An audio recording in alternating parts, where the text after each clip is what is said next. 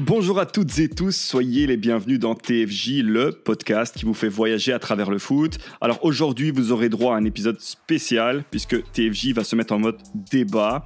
Moins de récits, plus de faits. Les experts vont s'affronter sur plusieurs points d'actualité qui font parler dans le monde du football.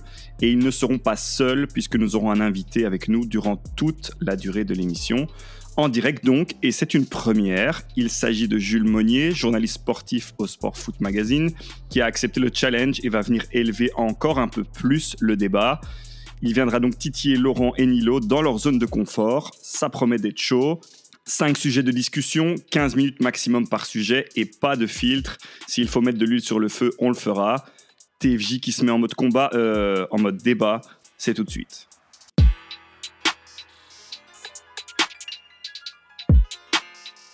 Je suis donc évidemment entouré de mes deux experts habituels qui ont été plutôt calmes dans les précédents épisodes, mais aujourd'hui ils l'ont promis, ils vont tout donner et ne s'empêcheront pas de monter dans les tours si c'est nécessaire. Alors à ma gauche, l'homme qui vous dira tout sur la manière de nous suivre sur les réseaux sociaux, qui marche sur les traces d'un certain Ronaldinho, en tout cas en ce qui concerne la nightlife barcelonaise, qui tient son micro à la main avec nonchalance façon Joe Star. Bonsoir Laurent. Bonsoir Antoine. Comment ça va? Une fois n'est pas. Je vais bien et toi? Ouais, Ça va plutôt bien, ça va plutôt bien. J'allais dire une fois n'est pas coutume, encore euh, j'ai eu droit à tes présentations euh, plus que comment dire inédites, surprenantes. Mais je, fais avec, je fais avec. Alors soulagé de la prestation d'Arsenal contre le Slavia? Euh, Non du tout, ça reste le Slavia Prague. Après, la casette. Je pense que actuellement, s'il y a une, une compétition sur laquelle Arsenal peut jouer, euh, c'est bien l'Europa League. Donc, du coup, pour moi, c'est juste le, le, boulot qui a été accompli. La gâchette. Ok, on ne parlera pas de la première ligue, étant donné que Arsenal a de nouveau perdu des plumes cet après-midi contre Fulham. Euh, on parlera par contre de l'Europa League un petit peu plus tard et dans le quiz aussi d'ailleurs. Alors, à ma droite, l'homme plus proche du régime alimentaire de Smalling et d'Umtiti que de Ribéry, habitué des déménagements, dog improvisé pendant le premier confinement et dont l'anniversaire approche à grands pas. Bonsoir Nilo. Bonsoir Antoine. Alors Grenade, c'était plus fort ou moins fort que le Slavia? Ouf, bonne question. Je pense que c'était moins fort que le Slavia. Ok, c'est honnête, c'est bien. Mhm. Euh, est-ce que c'est parce que vous êtes dans la même pièce que vous êtes si calme aujourd'hui? Non, pas du tout. C'est, on commence toi petit à petit. Là, c'est le warm-up, on s'échauffe. On est comme des diesels, on va dire. Non, c'est le, warm-up, on s'échauffe. Et quand tu, tu lanceras le kick-off, ben, ça va kicker, quoi. Très bien. Alors aujourd'hui, on a la chance de recevoir un invité de marque, les gars. C'est un grand ami de TFJ, et ce, depuis sa création. Journaliste sportif au Sport Foot Mag, diplômé de l'IEX, doté d'un carnet d'adresses tentaculaire, le roi des fins de soirée débridées façon touche d'ivoire et maître incontesté des quiz. Bonsoir Jules. Salut Antoine. Comment ça va? Ça va, hein, tranquille, hein, comme, euh, comme un week-end de, de, fin de fat classique de Pro League. J'imagine, tu as dû avoir euh, un œil sur tous les matchs aujourd'hui, c'est ça? Ouais, bah, on a regardé ça, euh, le, multi-live, quoi, tranquillement. Mhm. Et alors, plutôt satisfait de, de ce que tu as vu? Bah, Satisfait par, euh, par le verdict qui concerne Anderlecht et le Standard. Hein. Pour, pour nous, au TAF, à Sport Foot, c'est quand même intéressant d'avoir ces clubs-là qui ont toujours des, des objectifs et que leur saison ne s'arrête pas là, là, enfin, pour le Standard en tout cas. Et puis, mm -hmm. ouais, Anderlecht en playoff 1, ça va être sympa, quoi. Ils sont sur une, une bonne vibe, là, donc euh, on a envie de voir euh, ce que ça va donner. Oui, évidemment, Anderlecht en playoff 1, c'est probablement la grosse info de cette dernière journée de phase classique de Jupiler Pro League. mais raconte-nous un peu, ça consiste en quoi ton boulot au Sport Foot Mag? Alors, à Foot Mag, moi, je suis secrétaire de rédaction. Donc, en fait, je reçois les textes de, de chacun des, des, rédacteurs, de chacun des journalistes. Et donc, mhm. euh, bah, y a, je dois les relire, les corriger, euh, tenter de les améliorer euh, que possible, vérifier qu'il n'y ait pas d'erreur qui se glisse, qui forcément arrive de temps à autre. Et mhm. après ça, ben, il y a la phase où on voit avec le graphiste comment on va mettre en page ces textes-là. Mhm. Puis on a une spécificité, c'est qu'on est une rédaction bilingue, hein, donc il y a Sport Foot Magazine, Sport Football Magazine, donc il y a, ça veut dire qu'il y a des papiers qui sont traduits d'une langue à l'autre. Donc, euh, quand c'est des, des, journalistes néerlandophones qui écrivent des papiers, moi, je dois aussi gérer. Euh, on a différents traducteurs qui bossent pour nous, donc euh, dispatcher un peu les Mhm. textes à tout le monde, faire en sorte que les textes arrivent tout au long de la semaine pour qu'on puisse euh, que ça puisse rouler quoi et que pour qu'on n'ait pas un lundi euh, qui est le notre jour de bouclage où euh, s'il y a que la moitié des textes qui rentrent ce jour-là c'est pas, pas jouable quoi donc il faut un peu étaler ça sur la semaine et donc je un peu gérer ça voilà. Mhm. Eh bien, notre invité du jour est donc un invité de marque, champion de l'orthographe apparemment, de la traduction, mais aussi du quiz. Donc évidemment, écoutez le podcast jusqu'au bout et téléchargez le quiz en fin d'émission parce qu'il promet d'être très chaud entre Nilo qui est pour l'instant évidemment en tête, Laurent et Jules, qui est réputé dans le milieu pour être un véritable challenger, si pas champion des quiz. Alors, avant de rentrer dans le vif du sujet, Laurent, peux-tu nous rappeler comment nous suivre sur les différents réseaux sociaux? Tout à fait, Antoine. Il est important de rappeler à nos chers auditeurs de nous suivre euh, comme ils le font jusqu'à présent et donc de partager, liker, commenter sur nos différentes plateformes, notamment sur Twitter, TFJ Podcast 1, sur Instagram, TFJ Podcast et sur Facebook, The Football Journey. Très bien, merci Laurent. Alors aujourd'hui, on l'a dit, c'est un épisode un petit peu spécial. Je vais rapidement vous exposer la formule. Cinq points de discussion liés à l'actualité foot sur lesquels vous allez, nous allons en tout cas tous ensemble débattre. 15 minutes par sujet, maximum, pas de filtre. On essaye de respecter la parole des autres, mais on se lâche. S'il faut tacler, on tacle, mais toujours avec élégance. OK pour tout le monde? Ça marche Ok. Ça marche. Dernière petite question à Jules avant de commencer. C'est quoi tes équipes préférées? Alors, euh, bah, il y a l'AC Milan qui est euh, mon club euh, depuis, euh, depuis l'enfance, quoi. Depuis, je pense, une finale de Champions League perdue face à l'Ajax, 95. Mhm. Sinon, bah, en Belgique, euh, je suis l'Union Saint-Gilloise pour le taf. qui est- J'habite juste à Très bien. donc c'est assez facile. Et puis, bien sûr, il y a Chesterfield hein, en Angleterre, euh, National League des 5 anglaise, qui est euh, Mhm. et ça, c'est un, plutôt un délire entre potes, mais euh, ça fait une- bientôt 10 ans. On va fêter nos 10 ans euh, de, de Belgian Pirates, c'est le nom du groupe. Et on va Mhm. voir des matchs en Angleterre. On essaye d'aller ouais, 4-5 fois par saison voir Chesterfield. Qu'on n'a plus évidemment depuis début 2020, vu, le Covid. hein. Effectivement, c'est une belle aventure que vous avez, euh, que vous avez créée là avec, euh, avec Chesterfield. Donc, nos auditeurs l'auront compris, il y a un supporter d'Arsenal, un supporter de Manu, qui est aussi supporter de l'Inter, face à un supporter du Milan. Le tout avec un gars qui supporte la Juve et Chelsea. Ça promet d'être chaud. TFJ en mode débat, c'est tout de suite.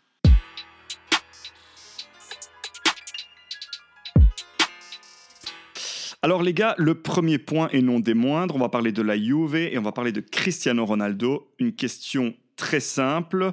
La Juve doit-elle se séparer de CR7 Éliminée trois années de suite avant les demi-finales de Ligue des Champions, contre des adversaires inférieurs, l'Ajax, Lyon, Porto cette année, malmenée en championnat, à la recherche de son meilleur football, la vieille dame doit-elle finalement se séparer de CR7 qui était pourtant arrivée pour gagner cette fameuse Ligue des Champions?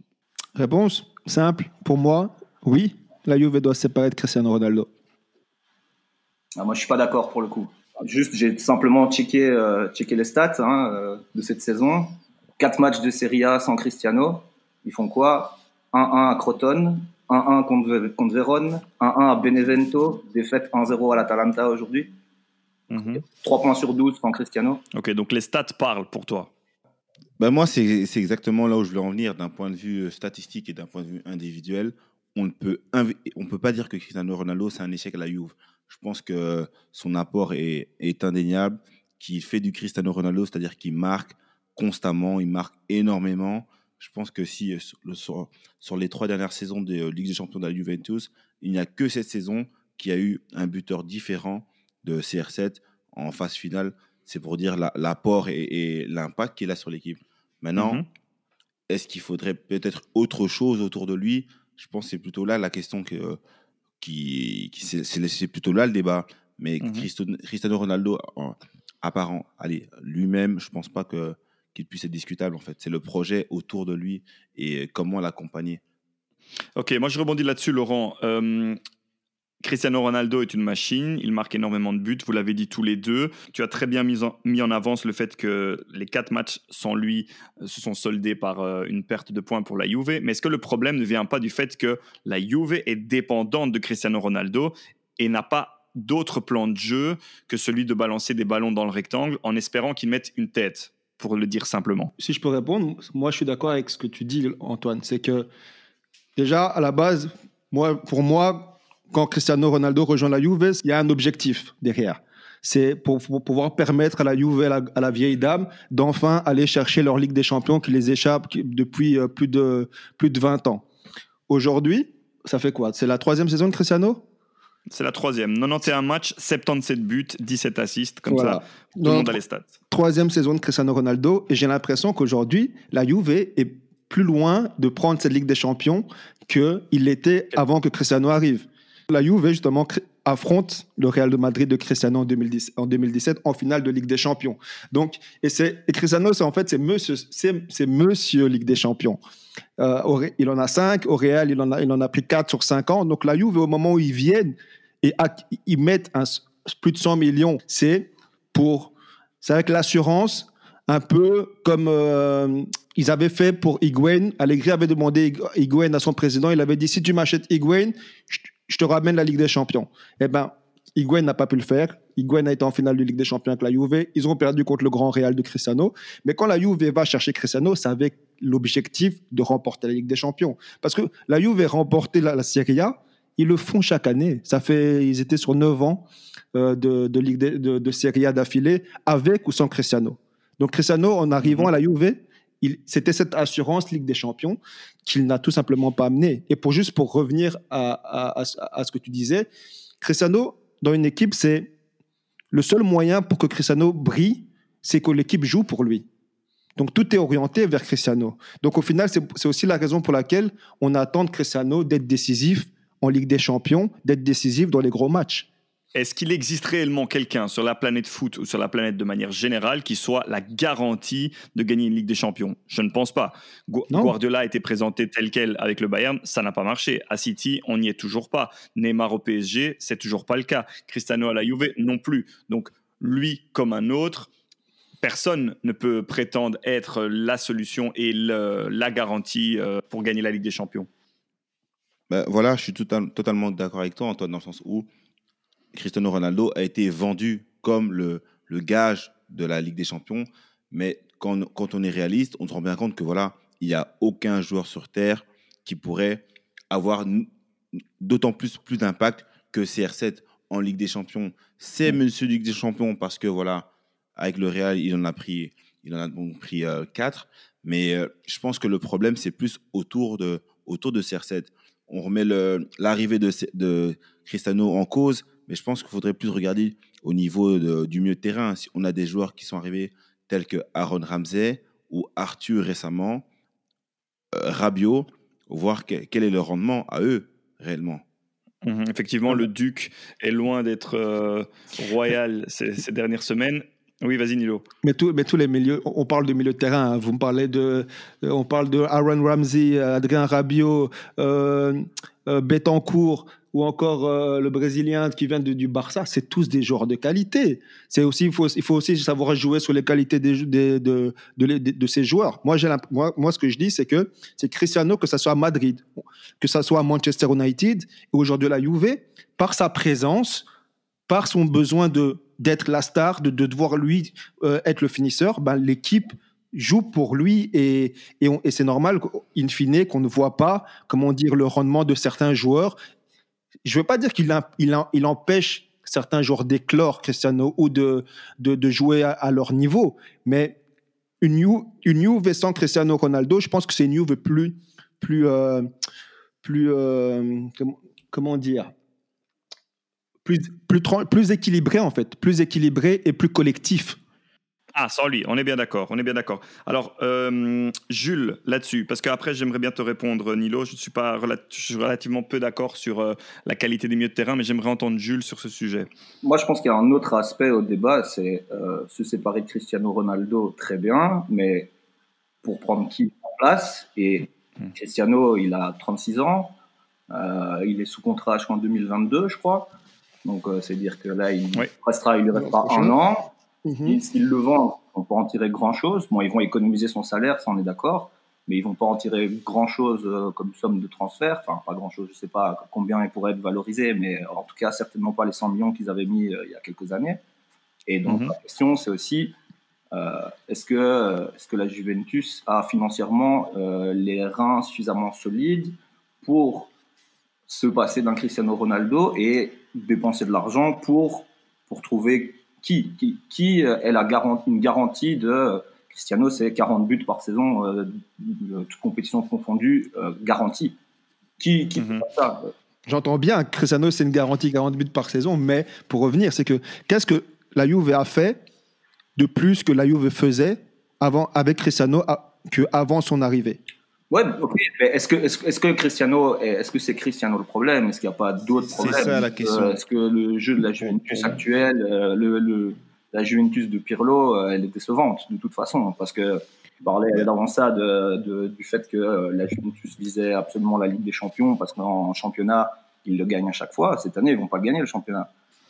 Donc mhm. il y a autre chose. Je pense que, euh, je, ne vois pas tous les matchs de la Juventus non plus. Hein. Je je prétends pas être euh, expert sur la Juventus, mais je pense qu'il y a un autre souci que juste le problème Ronaldo, qui n'en est pas un. Ben, pour moi, pour moi, Cristiano cristallise les, la, frustration de, des, fans de la Juve et même des, spécialistes quelque part parce que c'est une star. C'est une star, c'est un grand joueur, c'est un grand buteur. Et du coup, c'est un petit peu le, revers de la médaille, dans le sens où, quand ça ne va pas, ben, on va chercher à pointer du doigt euh, la star. Malheureusement, c'est lui, enfin, malheureusement, non, c'est lui la star, clairement.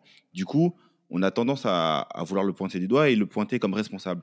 Mais comme tu, comme tu le disais, Jules, le, problème est, est au-delà de ça, dans le, dans le, dans le fond de jeu, autant avec Pirlo que même avec Sarri, on n'a on a, on pas l'impression qu'il y ait un réel projet autour de Cristiano Ronaldo. C'est mhm. comme tu le disais Antoine, c'est vraiment on balance le ballon et on attend de lui un miracle. Mais ce football-là, il n'est allez, au 21e siècle, c'est compliqué de rester de se maintenir à, au haut niveau en jouant comme ça. À un moment mhm. donné, il faut, il faut beaucoup plus. Et je pense que c'est là que la question va, réellement se poser. Alors, moi, je vais essayer de répondre euh, à tous les trois en une seule réponse parce que finalement, on dit plus ou moins la même chose. Je pense que c'est plus complexe que simplement un problème euh, effectivement centralisé sur Cristiano Ronaldo. Je pense que la Juve, en dépensant autant d'argent, tu l'as dit Jules, a délaissé la construction du reste de son équipe. Ça, c'est une première chose. Évidemment, avec des aspects positifs en termes de merchandising et en termes de buts et de résultats concrets en championnat. Par rapport à la construction de l'équipe, la Juve a aujourd'hui des milieux de terrain et même d'autres types de joueurs. Je pourrais pointer euh, Demiral, je pourrais pointer Danilo et même dans une moindre mesure euh, euh De Ligt, euh, qui sont des joueurs qui ne sont pas des mauvais joueurs, mais qui ne sont pas des champions. Or, vous le savez puisque vous suivez le championnat d'Italie, la Juve, il y a un esprit de compétitivité qui est largement supérieur à toute autre équipe. Il ne faut, pas, faut pas juste paraître et espérer gagner. Non, il faut gagner. C'est la seule chose qui compte à la Juve. Buffon peut encore vous le dire à l'âge qu'il a, c'est la seule chose qui compte. Les joueurs actuels, je pense, ne sont de un, pas aussi qualitatifs qu'il y a quelques années. On parle souvent avec euh, toi, Nilo, du, fameux euh, milieu de terrain Pogba, Pirlo, Vidal, Marquisio. Aujourd'hui, McKenny, Bentancourt, Arthur euh, et Rabiot. Désolé, je vais choquer personne en disant que c'est clairement pas la même division. Ça, c'est la première chose. La deuxième chose, c'est que je pense que là, Laurent, a raison, il n'y a pas de projet de jeu. Et pourtant, Pirlo et Sarri sont des cerveaux et je sais de sources sûres qu'ils essayent de développer une identité UV, qu'ils ont essayé de la développer, mais que ça ne marche pas. Donc, soit c'est le problème du coach, soit c'est le problème des, des instruments à disposition. Je pense que c'est un peu des deux et que clairement, le reste de l'effectif n'est pas construit suffisamment bien et de manière équilibrée que pour que Cristiano Ronaldo fasse partie. C'est un 10 plus 1 pour moi, c'est UV. Et la chose qui, selon moi, le symbolise le mieux, c'est le, retour de Morata. En début d'année, ils ont été euh, étincelants à deux. Pourquoi? Parce que Morata est, est quelqu'un d'assez timide sur et en dehors du terrain et qu'il s'est mis au service de Cristiano Ronaldo. Il lui a laissé la zone d'influence euh, très large et sur le terrain. Il lui a laissé euh, prendre l'initiative ballon-pied et il était là au bon moment pour la mettre au fond du but. Et ça a marché parce qu'il y avait un effet de surprise en début de championnat et en début de Ligue des Champions. À partir du moment où les équipes ont compris ça, on a, et que Morata s'est blessé en plus, on n'a plus vu cette osmose à deux. J'ai pas les stats devant les yeux, mais en début de saison, à deux, ils étaient injouables. Au jour d'aujourd'hui, ils traînent leur spleen chacun de leur côté. Alors Cristiano continue à marquer, mais au final, la Juve est hyper inconstante, s'est fait sortir de la, Ligue des, euh, de la Ligue des Champions, ne va pas gagner le championnat. La finale de la Coupe d'Italie, il faudra me démontrer qu'ils vont la gagner puisqu'ils ont perdu aujourd'hui contre l'Atalanta. Donc je pense qu'il y a beaucoup de choses qui rentrent en considération. Et du coup, ma question que je vous pose à tous les trois, est-ce qu'il n'est pas arrivé six mois trop tard, Cristiano Ronaldo? Moi, je pense que si. C'est ça que je, j'entends bien et, je suis d'accord avec vous que le problème à la Juve, c'est pas, ce n'est pas que Cristiano Ronaldo. Le problème à la Juve est plus, est plus profond que ça. Mais au final, c'est, c'est, c'est un choix que la Juve, c'est un choix de la direction de la Juve de, de, de mettre énormément d'argent pour faire venir ce gars que j'adore. Hein vous, savez très bien. on, on l'adore. On n'attaque pas la personne ni le joueur hein, dans ce cas-ci. Mais, mais c'est juste que pour moi, c'est que au final, l'an prochain, comme Jules l'a dit, il est en fin de contrat. Il aura fait ses quatre saisons à la Juve. Si d'ici l'an prochain, il ne remporte pas une Ligue des Champions, son bilan à la Juve, c'est quoi? Est-ce que ce sera un bilan positif? Oui, parce qu'il aura gagné une ou deux Serie A ou trois, chose que la Juve fait chaque année de toute façon depuis euh, dix ans et même avant le Calciopoli la Juve le faisait tout le temps et, mhm. et, et, il aura marqué ses buts mais au final la Juve on arrive en voyant Cristiano arriver espérer plus que juste ce qu'ils font actuellement. Après, oui, c'est pas de sa faute, mais ce que je veux dire aussi, c'est que en ayant Cristiano Ronaldo dans son équipe, tu changes en fait ta philosophie de jeu. La Juve, c'est pour ça que je disais que la Juve sans Cristiano, c'est une Juve plus collective. Tu m'as parlé du milieu de terrain de, des quatre fantastiques. La Juve à cette époque-là, sous Conte, c'est, c'est comment dire, euh, c'est un collectif. Aujourd'hui, et, et, Conte, je pense pas que Conte pourrait coacher un joueur, pourrait avoir un Cristiano Ronaldo dans son équipe.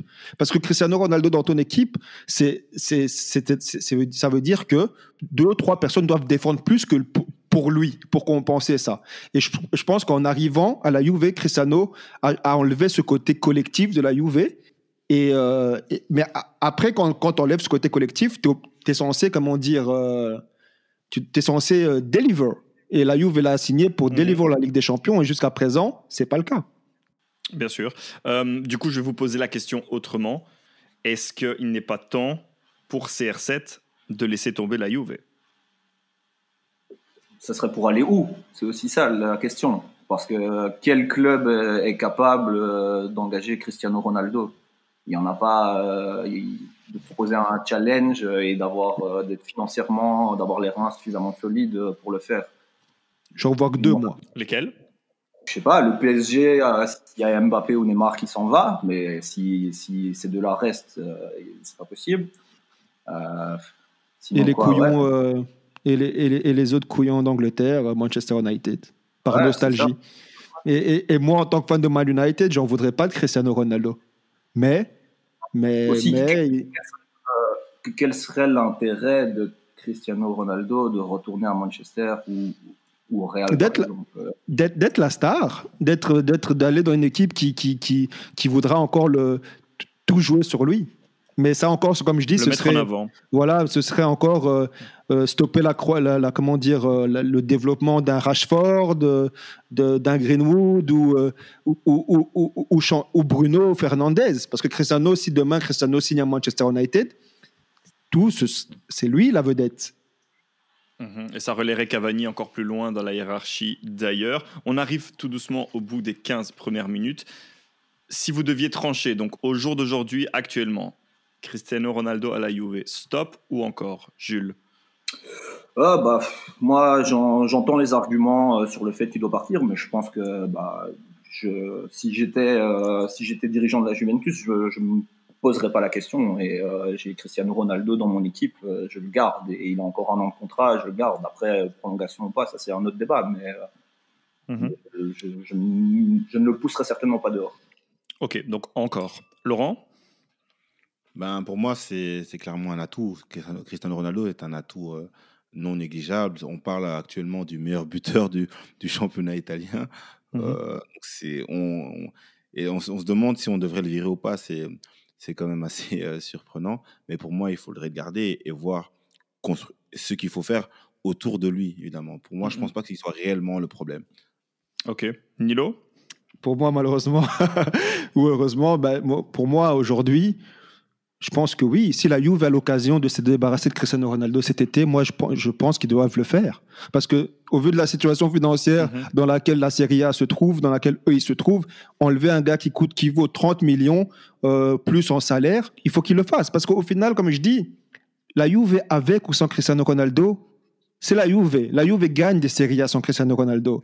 Donc, euh, pour moi, oui, la Juve, un départ de Cristiano Ronaldo, ben, ça remettra un Dybala en avant. Ça remettra, je sais pas, moi, ça permettra à la personne, le, le petit nouveau euh, de Serie A ou de je ne sais pas où qui viendra le remplacer ou un, comment dire, euh, parce qu'il y a déjà son remplaçant. Il y a déjà un Chiesa de prendre encore plus d'ampleur et, Mhm. et potentiellement gagner cette Serie A. euh, cette Serie A. Kulusevski, Chiesa. Voilà, des joueurs comme ça qui, qui Mhm. eux, peuvent, avec le collectif de la Juve, remporter la Serie A.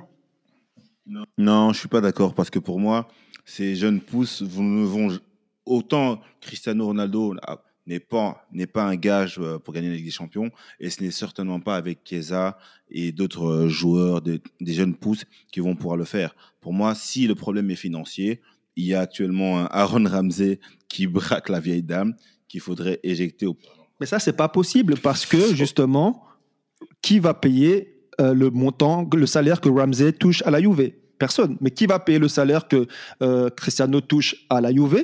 Un United le fera avec plaisir ou un Paris Saint-Germain. Si... Mhm. Oui, parce que derrière, il y a- il y a cette garantie, ce, ce- ce gage, euh, cette superstar et le côté, le rendement, tout cla- clairement, de CR7. Tandis qu'avec Ramsey, son, son, rend- son rendement, il, voilà, là, on ne doit plus en débattre. Il n'est pas, il n'est pas au niveau. Et pour moi, c'est un joueur dont il faut tout faire pour se débarrasser. Et je pense que, le, joueur lui-même l'aura compris en fin de saison.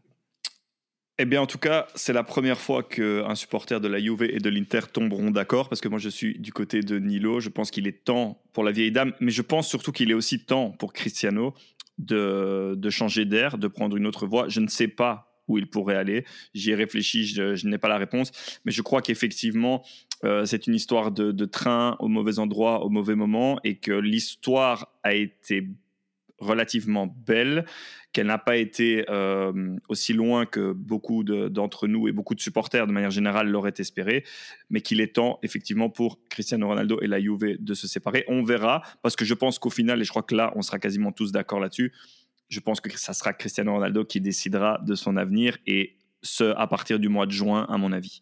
C'est la fin de ce premier thème de discussion, de débat. C'est pas mal, c'était un bon warm-up. Tout de suite, on va passer de l'Italie à l'Angleterre et on va parler de Klopp et de Liverpool.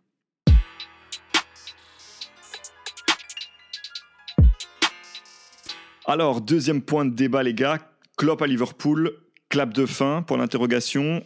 Complètement largué en championnat, éliminé avant les demi-finales deux années de suite. Un trio offensif devenu fantomatique et qui commence à montrer des signes d'agacement, d'incroyable. L'équipe de Liverpool est presque devenue anonyme. Est-il temps pour Jürgen Klopp de changer d'air? Pour moi, grosse réponse, gros non. Pour moi, non, il n'est il est pas temps que Jürgen Klopp euh, quitte la, Meur- euh, la Mersey. Pourquoi? Pourquoi? Tout simplement parce que pour moi, c'est à mes yeux, c'est c'est un génie. C'est c'est le meilleur coach du, c'est le meilleur coach de la planète football. C'est un gars qui, qui depuis son arrivée en fait à Liverpool, je pense que c'est quoi? C'est octobre 2015. Il a tout simplement ou 2016, je sais plus, c'est 2015, je pense. C'est 2016, c'est- Guardiola qui arrive avec Mourinho à United.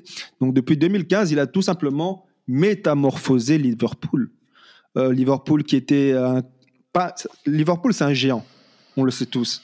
C'est le deuxième club le plus titré d'Angleterre, avant même son arrivée. C'est les rois de la Ligue des Champions en Angleterre. Donc c'est un géant, mais c'est un géant qui dormait, comme l'AC Milan aujourd'hui, Jules. C'est- comme un AC Milan, mais mais depuis qu'il est là, il a tout métamorphosé. Il a changé euh, la mentalité du club. Il a changé, comment dire, euh, les performances du club. Et il a, il, a fait en fait quelque chose d'incroyable à Liverpool, euh, Jürgen Klopp. Il a, il a, il a su en fait euh, se, se, mélanger, se marier parfaitement avec euh, les supporters, la ville et ce genre de choses. Et c'est un coach qui a, qui a une aura particulière. Et, et aujourd'hui, c'est vrai qu'ils ont fait une saison en deçà. Je suis d'accord. Et moi, je, suis d'accord. C'est et c'est une saison particulière pour, pour les nombres de raisons qu'on a déjà citées dans les épisodes précédents. On est dans une saison où il y a, où, où il y a les matchs qui s'enchaînent, où il y a, il y, a, il y a beaucoup de blessés. Ils perdent Van Dijk, qui, qui lui et Allison, à eux deux, ont métamorphosé Liverpool euh, il y, a, il y a- il y a deux, trois ans. Ils perdent leur, leur meilleur défenseur, leur, leur capitaine. Donc, ça, ça, a un impact sur leur saison.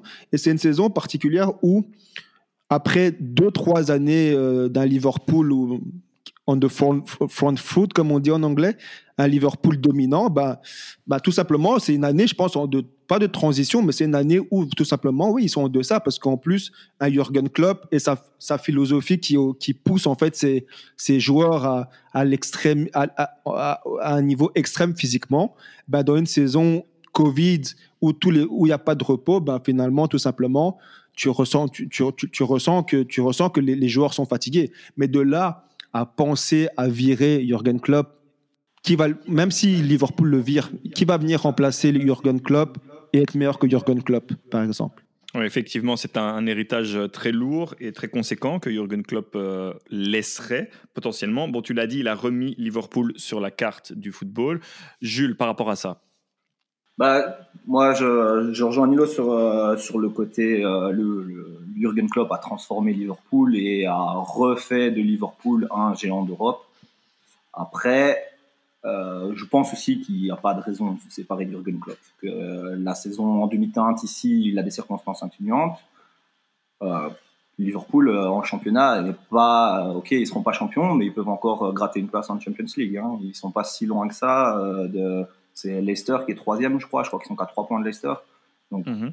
c'est c'est encore complètement jouable donc ça peut être une saison moyenne avec un petit goût de un petit goût de défaite parce que c'est Liverpool et qu'on en attend plus mais euh, Mhm. bon voilà c'est pas non plus euh, ils sont pas 12e quoi après euh, un autre aspect, c'est Jürgen Klopp à Dortmund, c'était aussi, c'était aussi le héros de, le, le héros du club.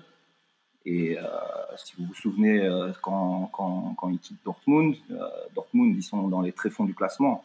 Donc on peut aussi se poser la question est-ce que, euh, est-ce que le, il a, on n'arrive pas à une fin de cycle de Jürgen Klopp et que et qu'il est temps de, de changer, d'apporter, d'apporter quelque chose de neuf?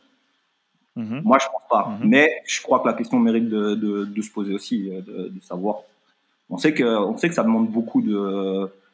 qu'il a aussi un style de jeu qui demande énormément de ses joueurs, et je pense que c'est pas un hasard non plus si euh, dans une saison euh, comme on vient de connaître, avec euh, une- des matchs qui suivent euh, comme jamais, avec pas de pause et tout ça à cause du Covid, c'est pas un hasard que ce soit le Liverpool de, de, de clubs qui, qui sont un peu à la peine, je pense.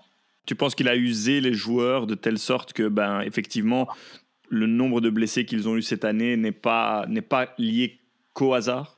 Je ne dirais pas qu'il a usé les joueurs, mais enfin, oui, si, on, on- enfin, le style de jeu requiert énormément d'énergie, quoi, plus que, plus, plus que, plus que d'autres.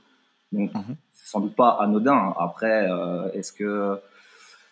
Ah ouais, le, le- le problème, c'est qu'on va aussi enchaîner hein, avec euh, un euro où il y aura beaucoup de joueurs de Liverpool qui seront, euh, et, et puis on va recommencer tout de suite euh, avec une nouvelle saison. Est-ce qu'il y aura à nouveau le temps d'un peu souffler, de, de, de recharger les batteries comme il faut? Je sais pas. C'est pas certain. Laurent, par rapport à Klopp, doit-il rester, doit-il partir? Ben, moi, je suis pas forcément d'accord avec Nilo. Je pense que je, serais, du, même avis, que- Jules. euh, parce que tout, simplement, c'est vrai. euh, Liverpool euh, est, grâce à, Jürgen Klopp un géant d'Europe. Il les a remis sur les devants de la scène, bien entendu. Mais voilà, le football est malheureusement un sport d'ingrat.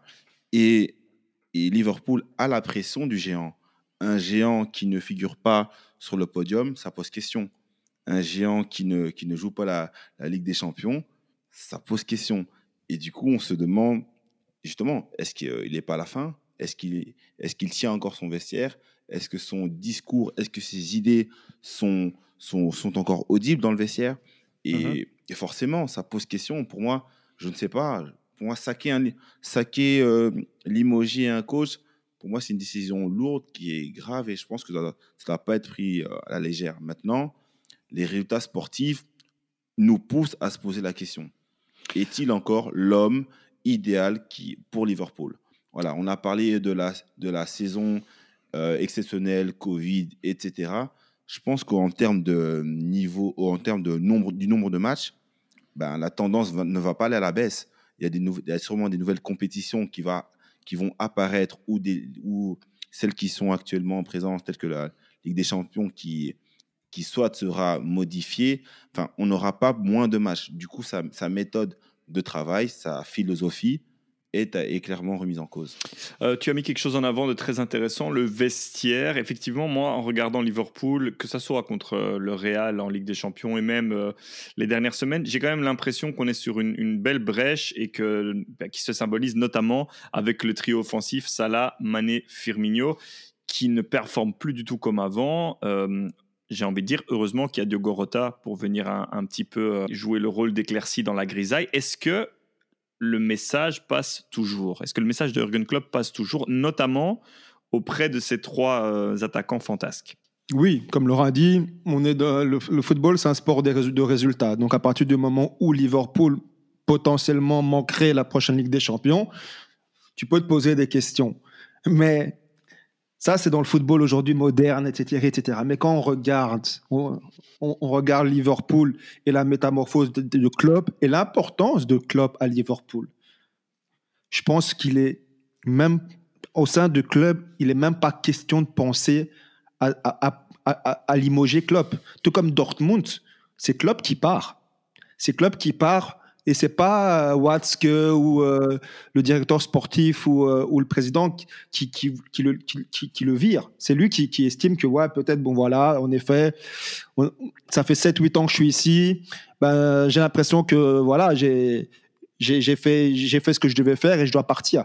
Je pense pas qu'à Liverpool, on, en soit arrivé là. On parlait du fait que, dans son style de jeu, dans, le Gegenpressing, il, en fait, il, après un cycle de 3-4 ans, les joueurs sont fatigués. Je pense qu'on arrive à ce point-là. Mais tout simplement que voilà, aujourd'hui, euh, Liverpool voit Klopp sur le long terme et vont permettre à, à Klopp de tout simplement virer les 3-4 joueurs qu'il estime, bon voilà, qui sont entre guillemets rincés et permettre à Klopp de, de tout simplement euh, euh, réinventer son Liverpool. Ferguson est resté des, des 26 ans à, à, United, il a eu 4-5 United. Euh, mm -hmm. Arsène Wenger a eu 4-5 Arsenal. Liverpool ont, un coach, un génie, je répète, qui en plus de, la différence d'un. Pourquoi je dis que pour moi c'est le meilleur du monde C'est que comparé à un, Guardiola, Klopp c'est un coach qui qui qui, euh, qui peut travailler on a budget. Quand tu vois son Liverpool aujourd'hui, à l'exception d'un Virgin Dijk, oui, qui a été acheté 76 millions, mais au final, quand tu vois le retour sur investissement, il est valet, et un Allison, son trio offensif, aucun de son trio offensif n'est acheté pour plus de 40 millions. C'est le coach qui va te prendre un Sadio Mané à Southampton, qui te qui t'en fait potentiellement un ballon d'or ou un ou un, un Salah euh, à la Roma et qui t'en fait potentiellement un ballon d'or. Et Liverpool ils savent qu'ils ont ce coach là et que je pense que en plus avec la situation financière actuelle un coach aussi comment dire euh, cultivé et compétent que lui, je ne vois pas Liverpool penser à le limoger. Je pense plutôt que Liverpool, avec lui, vont décider cette année de se débarrasser de 3-4 joueurs, peut-être un gros comme Salah ou un, Salah, et tout simplement réinvestir cet argent dans 3-4 autres joueurs qui vont redonner une dynamique à ce Liverpool. Alors tu as dit que Liverpool voit Klopp sur le long terme. Je vais me faire l'avocat du diable. Est-ce que Klopp voit Liverpool sur le long terme? Il y a la sélection allemande qui sera sans coach après l'Euro. Le Bayern a annoncé officiellement qu'Hansi Flick partait. Je ne suis pas sûr que Zidane fasse encore de longs, de vieux os au Real. Du coup, est-ce que, comme avec Cristiano Ronaldo la Juve, est-ce que ça serait pas Klopp qui partirait? Moi, je pense que c'est Klopp qui partira comme, euh, comme je disais, comme je l'ai dit, à Dortmund, c'est Klopp qui est parti. À Liverpool, ce sera Klopp qui partira. C'est parce que Klopp. mais maintenant.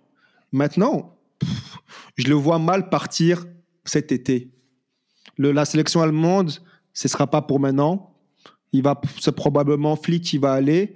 Le Bayern, vu son allégeance à Dortmund, je ne vois pas spécialement Klopp aller au Bayern maintenant. Je verrais plutôt un, un, un.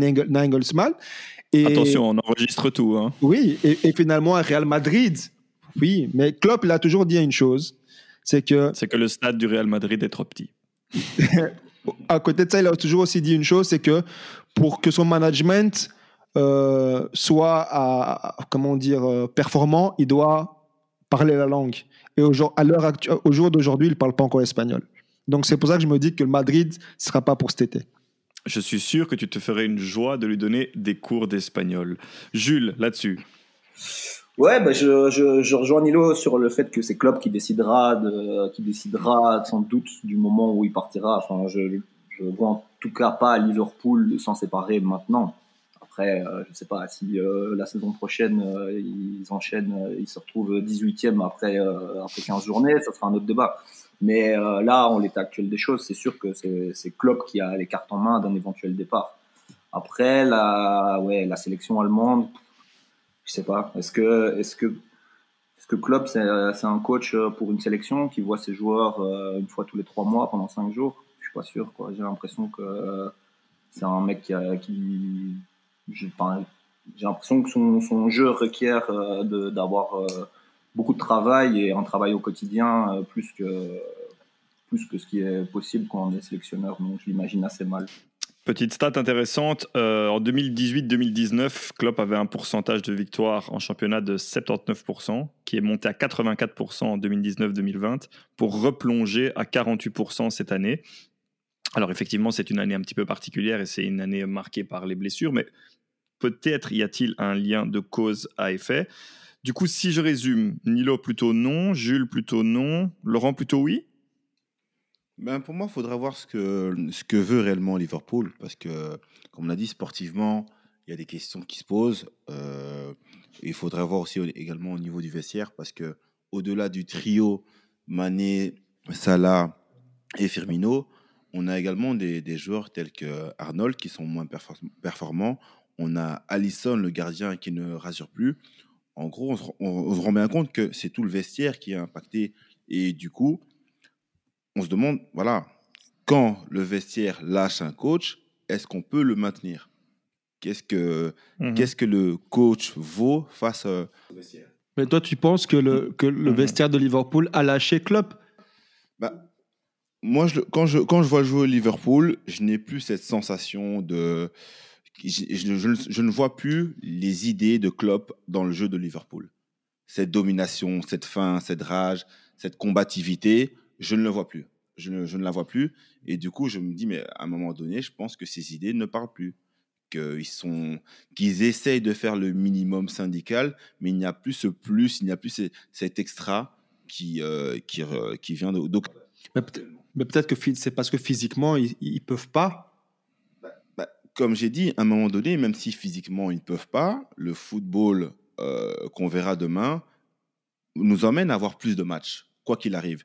Du coup, sa méthode est à remettre en Ou comme Antoine l'avait dit il y a quelques épisodes, peut-être qu'aujourd'hui, on verra des équipes, comment dire, des effectifs plus larges, tout simplement.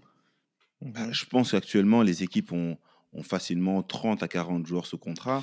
Donc, avoir des, effec- des équipes encore plus larges, pour moi, c'est c'est pas la. c'est- Je pense pas qu'on s'oriente vers là. À, à moi, selon moi, on, on, on s'oriente vers euh, aller des effectifs restreints et, euh, et une limitation de, de, de matchs par an. Et, et moi, j'ai une dernière question avant, que toi- avant de te laisser, Antoine. C'est euh, qui pour remplacer Jürgen Klopp et faire mieux que ce que a fait Jürgen Klopp? Faire mieux, ça risque d'être compliqué. La question n'est pas de faire mieux, c'est de juste, c'est de, c'est de trouver une solution. Malheureusement, c'est euh, le, remplacement d'un coach est souvent un, palliatif parce que on a on, prend la photo à un moment T et on s'aperçoit que le géant qui est censé être dans le top ne l'est plus et qu'il faut y remédier parce que voir un Liverpool euh, neuvième derrière Arsenal ou juste, juste devant Arsenal plutôt, c'est inacceptable, c'est inadmissible quand on voit les résultats de, de Liverpool ces trois dernières années. Du coup, il faut une réponse face à ça. Et malheureusement, la réponse dans ce cas-là est souvent le limogeage du coach. Et sinon, Domenech est toujours disponible hein, pour répondre à ta, à ta question, euh, Nilo. Il y a Raymond Domenech qui est toujours disponible. Il faut qu'on avance, on est déjà au bout des 15 minutes. Une, Alors, moi, dernière si je dois chose, prononcer- une dernière chose, une dernière chose, Antoine, et puis je te laisse. Moi, c'est enregistré de toute façon. hein. On est le, on est le quantième. On est, on est le 19 avril. Liverpool est actuellement sixième avec 52 points. Moi, je, je dis que Liverpool terminera dans le Big Four cette année. Et si c'est pas le Ce cas qui permettra à Klopp de se sauver. Si c'est pas le cas, ben, vous pourrez dire que euh, Nilo s'était euh, foutrement trompé. Mais moi, je vous dis que Liverpool terminera dans le Big Four. Très bien. Est-ce que Jules, tu pourrais nous faire une double page dans le Sport Foot Mag, euh, si c'est le cas Euh, je, je vais voir ce que je peux faire en parler à mon rédacteur en chef. Mais par contre, il y a un point que, que je voulais aussi apporter une nuance, c'est qu'on a parlé de Salah comme étant décevant. Je suis d'accord que c'est plus le Salah qu'on a connu euh, les, les deux saisons précédentes, mais Salah, c'est quand Oui. même 9 buts en Première Ligue cette saison, 6 en Champions League. hein. Donc, c'est décevant comme ça. Il y en a beaucoup de clubs qui, qui en veulent bien, je pense. hein. Bien sûr, tu fais bien de le préciser. Euh, ça me permet de faire le pont parce que moi, ce que je, pense, c'est que non, c'est probablement pas la fin. Il y a deux choses que je voudrais mettre en avant. Il est là depuis 2015. 2015, c'est euh, la préhistoire dans le, dans le monde du football. C'est très rare qu'un coach reste euh, aussi longtemps. Donc, clairement, je pense qu'il y a qu'il va falloir se réinventer, que ce soit peut-être lui et certainement l'effectif. Ce qui me permet de parler de Salah, de Mané, de Firmino et de, Diogo Rota. Euh, je crois que c'est un des aspects que Liverpool va devoir bien considérer pour le futur. Et je pense qu'un des déséquilibres et un- une, une des armes que Liverpool avait ces dernières années qu'elle n'a plus, c'est justement sa spontanéité et euh, offensive. Je crois que euh, sur ce point-là, Jurgen Klopp a du boulot s'il reste, et je crois qu'il va rester, parce que encore face au Real Madrid, euh, c'était affolant comme un peu comme à la Juve, Liverpool n'a qu'un seul plan de jeu, c'est faire des passes courtes en appui euh, dans l'axe et euh, espérer qu'un des, un des attaquants euh, virevoltants puisse se frayer un chemin vers le but. Et s'ils sont bloqués, comme ils ont d'ailleurs très bien été bloqués par le Real, eh ben, ils ont énormément de mal. Évidemment, en Première Ligue, en plus, maintenant, ils sont attendus au tournant. Et dernière chose qu'on n'a peut-être pas précisé, c'est que bah, le public d'Anfield manque cruellement à cette équipe Cruellement. le public, le, le public manque à tout le monde, mais je- j'ai la faiblesse de croire qu'il manque encore plus à Liverpool. 10% en plus. Ouais. Affaire à suivre donc pour Klopp à Liverpool. C'était la fin du deuxième sujet de discussion et de débat. Tout de suite, on file à Paris.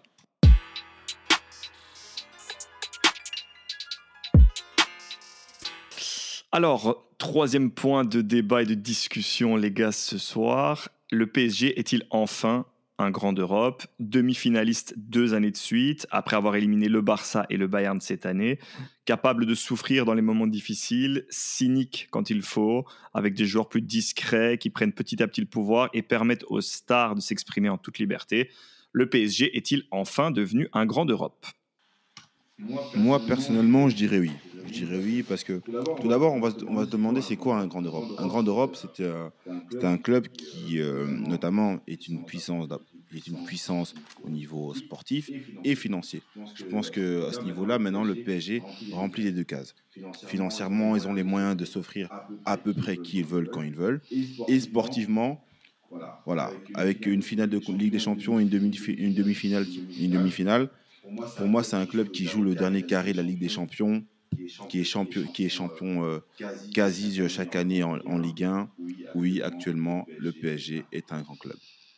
Ouais, je suis d'accord. euh, je pense aussi que bah, tout dépend de, de ce qu'on entend par Grande Europe, évidemment. hein, mais euh, a priori, euh, depuis la reprise par les Qataris, je crois que c'est 7 titres euh, en 9 ans. Peut-être que peut-être qu'ils vont ajouter un huitième cette année. Ils sont jamais qu'un point derrière Lille. euh, Il reste 5 matchs.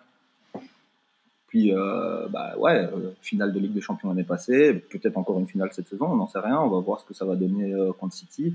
Puis même si on regarde euh, si on regarde contre qui le PSG a perdu en Champions League ces dernières années, ils ont fait, ok, ils ont fait trois huitièmes d'affilée, je crois, mais à chaque fois ils perdent contre contre le Real, contre Manchester, contre le Bayern, ils perdent pas contre contre Porto, quoi. C'est aussi des, gros calibres qu'ils ont face à eux.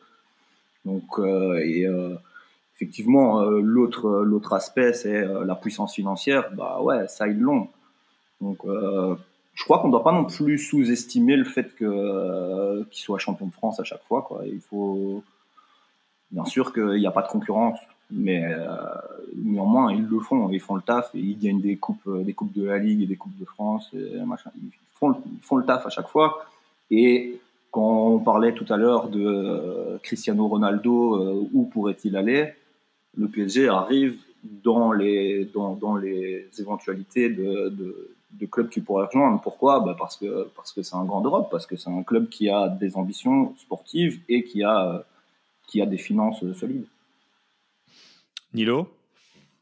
Hmm. non, oui, je rejoins, je rejoins mes deux compères. Aujourd'hui, euh, pas triste de le dire, mais il faut le dire ce qui est. Il faut euh, rendre à César ce qui appartient à César. Le, le, PSG peut être considéré comme un grand d'Europe pour les raisons que qu'on a déjà que, que, que, Jules et Laurent ont cité. Hein. Moi, je trouve que mm-hmm.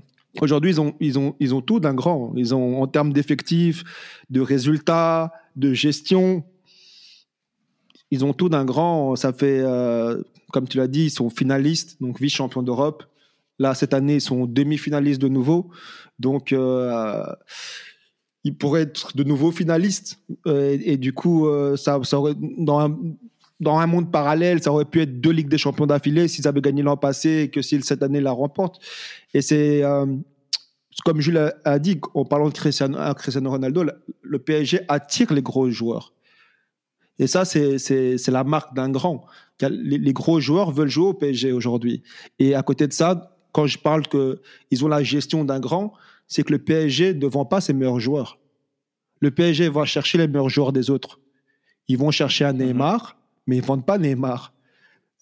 Tu vois, euh, pour revenir sur le cas Neymar, à la base, c'est le Barça, cet été-là, qui font tout pour signer Verratti.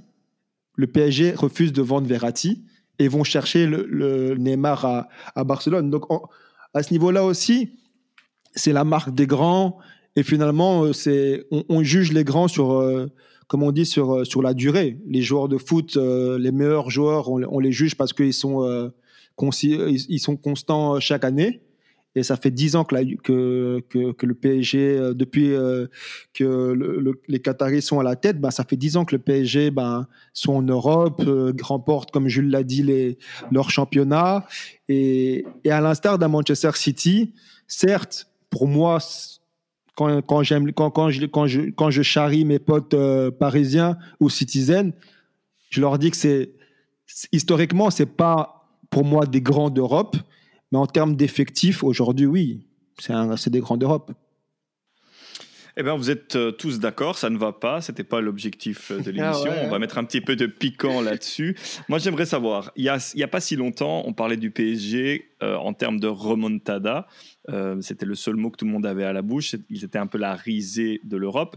Quel a été le tournant alors finalement? Pourquoi est-ce qu'aujourd'hui, alors que l'année passée c'était une édition spéciale, un Final 8 sur laquelle bah, ils n'affrontaient euh, les équipes qu'en que en une manche aller, pourquoi est-ce qu'aujourd'hui on les considère comme des grands d'Europe ben moi, je pense que c'est l'expérience. Aujourd'hui, ils ont l'expérience. Ils ont une finale qui, euh, parle pour eux. Et je pense que les clubs se construisent à travers ce, ce genre d'événements, ce genre de matchs qui, qui permettent aux clubs de se nourrir. Et c'est pour moi le, PSG est en train d'écrire petit à petit son histoire. Et, et c'est vrai que voilà la formule de l'année dernière du Final 8 était plutôt favorable pour eux, mais je pense qu'ils ont qu'ils ont qu'ils ont capitalisé justement sur cette, sur cette expérience et qu'aujourd'hui ben, on, va, on va devoir s'habituer à voir un PSG dans le dernier carré. Pour euh, revenir à, ce qu'a dit aussi Jules, c'est que oui, c'est que ces deux dernières années où on voit le PSG atteindre, comment dire, euh, les sphères euh, auxquelles elle prétendait, mais le PSG, les dernières années, ça, je me rappelle d'une élimination contre Paris, non, contre, contre Chelsea, où ça se tape. Euh, il tombe sur un, mhm. il tombe sur le Barça, il tombe, il tombe sur des grosses équipes, il tombe sur des équipes qui qui ont, qui ont cette, expérience européenne et ça, ça, s'est chaque fois joué à, peu. On parle de la, de la remontada, mais la remontada, quand on y pense, ce match, est-ce que joue 100 fois Il n'y a pas de remontada. À l'aller, Paris gagne 4-0, euh, je pense, ou 4-1 au Parc des Princes et, et, et, et fait un match de malade. Donc, ce qui se passe au retour ce jour-là en Catalogne, je sais pas, je sais pas ce qui s'est passé, mais mais déjà, déjà cette année-là, au vu de ce que Paris avait montré au match aller, Paris était une des meilleures équipes d'Europe. Donc, euh, je pense que ce qu'on voit les deux dernières années, oui, c'est le fruit de, de, nombreuses années, mais que Paris, ça fait déjà 5-6 ans, depuis Zlatan, etc., etc., que Paris aurait pu, tout comme un City, City n'a toujours pas joué de finale de Ligue des Champions, mais chaque année, quand tu vois City depuis 5-6 ans, tu dis, eux, ils peuvent euh, la remporter. Est-ce que le fait d'avoir des joueurs un petit peu plus low profile, type euh, Ghana Gay, style Paredes, euh, même, même euh, et, ne pas avoir Verratti, par exemple, pour les matchs qu'on a cités, si ce n'est le match aller face au Barça, est-ce que ça aide le PSG Est-ce que c'est pas là aussi un, des aspects que le PSG a réussi à maîtriser ces dernières années? C'est justement le calme, la gestion, subir dans les moments difficiles comme les deux matchs face au Bayern, par exemple, et le match retour face au Barça. Ouais, je ne sais pas trop. Je sais pas dans quelle mesure euh, est-ce que ça joue, parce qu'au final, euh, c'est quand même des Mbappé ou des Neymar qui font, qui font la diff euh, dans, les moments, dans les moments cruciaux. Mhm. Mais est-ce que, est que justement ils sont pas, ils sont pas protégés et, mieux accompagnés par ce genre de profil de joueurs-là? Sans doute, ouais, sans doute, ouais. Mais après, Paris avait déjà tenté de faire ça aussi avant, euh, sans que ça marche énormément. Euh, des, des, des Ander Herrera, par exemple, euh, c'est pas non plus des grosses stars, quoi. Et mmh mmh pas forcément bien fonctionné. Ouais, c'est possible. C'est sans doute un, un, aspect qui joue d'avoir un collectif qui est capable de se mettre au service des, des, joyaux du noyau. Mmh. Je les trouve plus sereins, je les trouve plus, plus calmes. Et pourtant, le noyau est peut-être qualitativement moins bon parce qu'on voit souvent des Colin Dagba, des Thilo Kerrer. Euh, oui, ben, effectivement, euh, ça, ça vaut pas. Euh, on ne voit plus Kurzawa, par exemple. Verratti, on ne le voit, on ne voit que, que très rarement. même bon, Di Maria, là, ces derniers temps, depuis le retour de Pochettino, il a joué, mais avant ça, moins. Je les trouve plus sereins. Ben, je pense que, que, que Paris a franchi un cap. Paris a franchi un cap et surtout collectivement, dans le sens où, euh, au-delà des stars, pour moi, c'est dorénavant, dorénavant un collectif qui, lors d'un match compliqué, peut souffrir.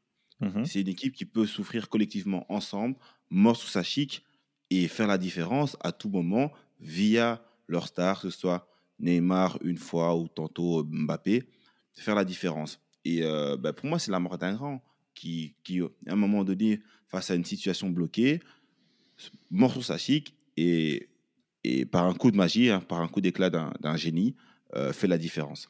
Alors qu'avant, ils avaient la, fâcheuse habitude de se décomposer à la moindre, à la moindre difficulté. Ça partait en vrille. J'ai le souvenir de, de matchs baston euh, contre l'OM ou bien justement de ces fameuses remontadas. Là, aujourd'hui, on a presque l'impression que, euh, un peu comme le Real dans la deuxième année du, titre en Ligue des Champions, bah, tout, peut arriver, ils vont à chaque fois s'en sortir. Moi, c'est vraiment ça. On, avait cette sensation de fébrilité où, euh, malgré la victoire à l'aller, au retour, il suffisait d'un but pour qu'on sente que, le, collectif avait craqué et que, l'équipe commençait à douter. Là, Paris peut encaisser, peut être, euh, mené au score, tout en, comme tu l'as dit, en, restant serein, en restant serein et, à tout moment faire la diff s'il le faut ou si ce n'est ben, mort sur sa chic, quitte à, à, subir 30 frappes euh, comme, comme, contre le Bayern, mais au final, euh, arriver à se qualifier. En championnat, ils sont, ils sont, ils sont moins bons, euh, enfin, ils sont beaucoup moins dominants cette saison qu'ils ont pu l'être. Encore, encore aujourd'hui, ils gagnent dans les arrêts de jeu. Mhm. C'est qui est en tête là maintenant. Mhm, mhm. Ben, tu m'enlèves les mots de la bouche, Jules. Je, je trouve qu'effectivement, il y a eu un basculement et qu'ils choisissent même si le terme semble négatif, ils choisissent mieux leur match. Vas-y, je t'en prie. Ouais, mais c'est ça, mais parce qu'on les a vus, comme, comme tu dis, on les a vus sereins en Champions League, mais ils ne le sont pas toujours euh, en championnat. Et, bien sûr que on, peut comprendre euh, que euh, quand il y a un grand rendez-vous, toute, toute, la motivation, toute la concentration nécessaire est là, et que c'est peut-être pas le cas quand tu vas jouer à Reims un dimanche après-midi. Mais mm-hmm. ça fait partie aussi du jeu, quoi. Et là, pour mm-hmm. l'instant, si le championnat s'arrêtait maintenant, Paris n'est pas champion. Oui, clairement, c'est un fait, c'est un fait. Nilo, tu voulais rajouter quelque chose? Ouais, ouais, je voulais rajouter un truc euh, sur, euh, sur ce que disait euh, Laurent, comme quoi Paris a passé un palier. Je pense que c'est vrai. Et je pense que ça, c'est venu avec l'expérience déjà, parce que, comme on dit, ça fait, ça fait quelques années maintenant qu'ils sont là. Et je pense aussi que, ils, en fait, ils, depuis le retour, surtout, j'ai l'impression de, de Leonardo en tant que directeur sportif, ils sont enlevés de la pression, en fait. Parce que Paris, en fait, c'était une équipe. C'est pour ça que même des fois, j'ai l'impression qu'on a retrouvé ça lors de leur défaite euh, surprise en Ligue des Champions. C'est que c'est un club qui, par l'investissement qu'il y a derrière, euh, le, focus qu'il y a sur la Ligue des Champions, c'est un club qui, est super scruté et dans lequel les joueurs sont beaucoup sous pression. Et en fait, avec le retour d'un Leonardo qui est venu, j'ai l'impression qu'il leur a dit bon les gars ce que vous avez fait ces dernières années, c'est déjà très bien. La Ligue des Champions, en fait, c'est le discours en soi du président. C'est que oui, la Ligue des Champions, c'est pas la, c'est pas le be handle de, Paris. Si on l'a un jour, tant mieux. Sinon, c'est pas grave. J'ai l'impression que les joueurs maintenant, ils ont en fait compris ça que oui, on est dans un grand club aujourd'hui et que oui, on veut la Ligue des Champions et on va la voir tôt ou tard, mais que ça doit pas être chaque année oui, absolument cette année où c'est euh, c'est la fin du monde. Et, et, et c'était un des, des, messages de, de Leonardo qui, qui, a, qui a vraiment, j'ai l'impression, même l'a dit à la presse, comme quoi il sent que, que la France n'est pas derrière le PSG, tandis qu'aujourd'hui la, France est le joyeux de, de la le PSG est le joyeux de la France. Et j'ai l'impression que depuis deux trois ans, la France est un peu unie derrière le PSG et les joueurs ressentent moins cette pression de de devoir gagner absolument cette saison la Ligue des Champions. Et depuis, ben, ils ont passé un cap, quoi.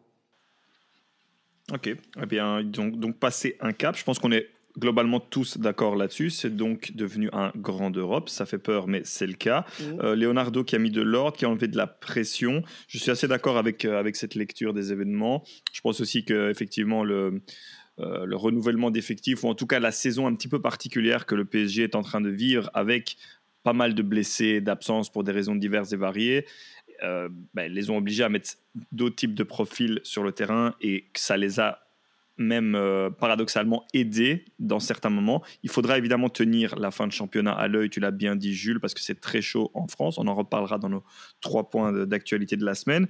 Dans ces trois points d'actualité de la semaine, on aurait aussi pu mettre l'information qui concerne Neymar, dont apparemment la prolongation de contrat a été actée, qui va être officialisée dans les prochains jours, dans les prochaines semaines. Donc ça aussi, c'est une information très importante.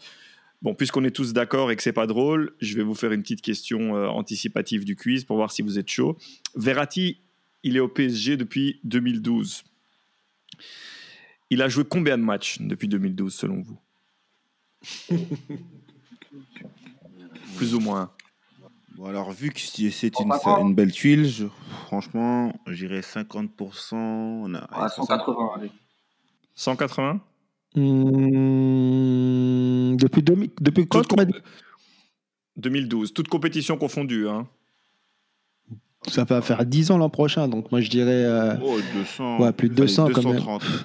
Allez, je me mouille. 220 matchs. Ok, donc Jules 180, plus de 200 et 220. C'est ça que tu as dit, Laurent? Ouais, 220. Ah, ok, bah alors il a quand même joué 342 matchs. Verratti, donc ah ça c'est pas mal. Je trouve que c'est euh, c'est quand, même. Hein. Euh, ouais, ouais, effectivement. Il faudrait voir euh, la proportion en termes de matchs qu'il pouvait jouer. Mais alors là, vraie question, moi qui m'intéressais, combien de cartons jaunes a-t-il pris en 342 matchs? 35. 35. Jules? Un peu plus, à mon avis, je dirais. ouais, 55. 55 Nilo euh, Nilo, Laurent 40, 45 peut-être? Eh bien les gars, vous êtes loin du compte parce qu'il a pris 100 cartons jaunes en 342 matchs. Donc je pense que c'était... Si tu cherchais une stat, euh, Laurent, pour, pour, ta rubrique, tu pouvais prendre celle-là. Donc 100 cartons jaunes en 342 matchs et sans rien dévoilé. Je pense qu'on parlera effectivement de, de carton dans la rubrique statistique de la semaine. on a déjà dépassé le timing du troisième point. C'était très intéressant. On était tous d'accord. Donc on va directement passer au point 4 qui concerne, tiens, tiens, les Diables Rouges.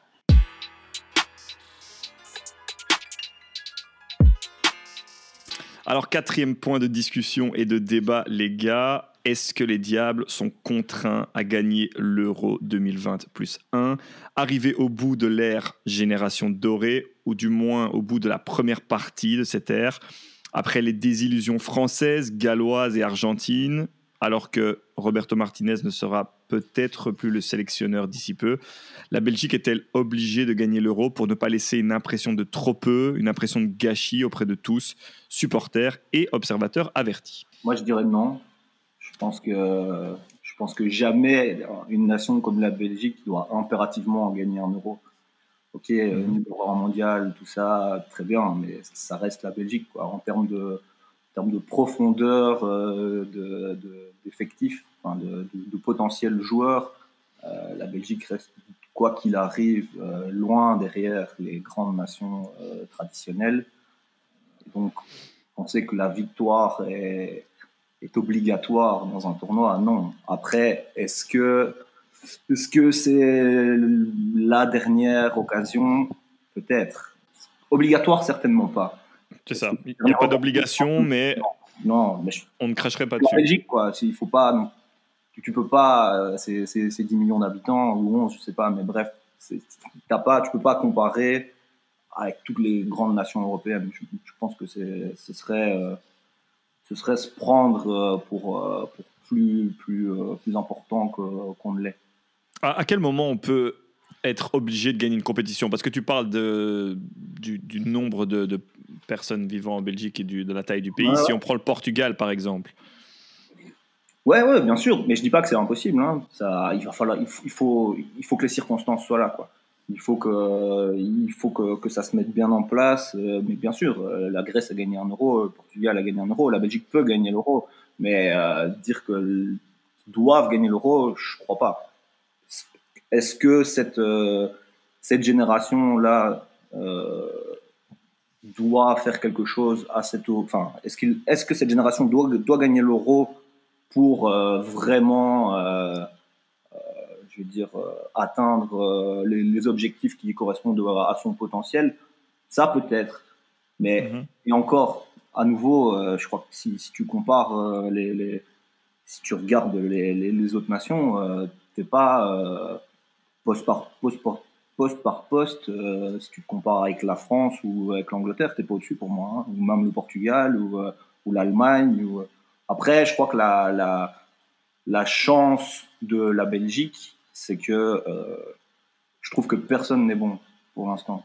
Mm-hmm. J'ai regardé un peu, j'ai pas vu tout le monde évidemment, mais lors de la dernière trêve internationale, là, pour moi, il n'y a mm-hmm. aucune équipe qui est, qui est vraiment au-dessus du lot et tout le monde tout le monde est moins fort qu'en 2018, j'ai l'impression. Oui, oui bah c'est un peu le, la discussion qu'on avait dans notre épisode sur l'euro, c'est qu'à la différence de, des, des, compétitions euh, habituelles, on va dire ça comme ça, euh, il n'y a personne qui se détache. Hum, ce qui ne veut pas pour autant dire que le, les forces en présence lors de la compétition ne seront pas dans un autre état de forme à ce moment-là, mais c'est vrai que c'est une saison particulière et que bon, il y a plein de choses à, prendre en considération. Nilo, toi qui étais très déçu de la défaite des Diables en demi-finale euh, contre la France, qu'est-ce que tu en penses?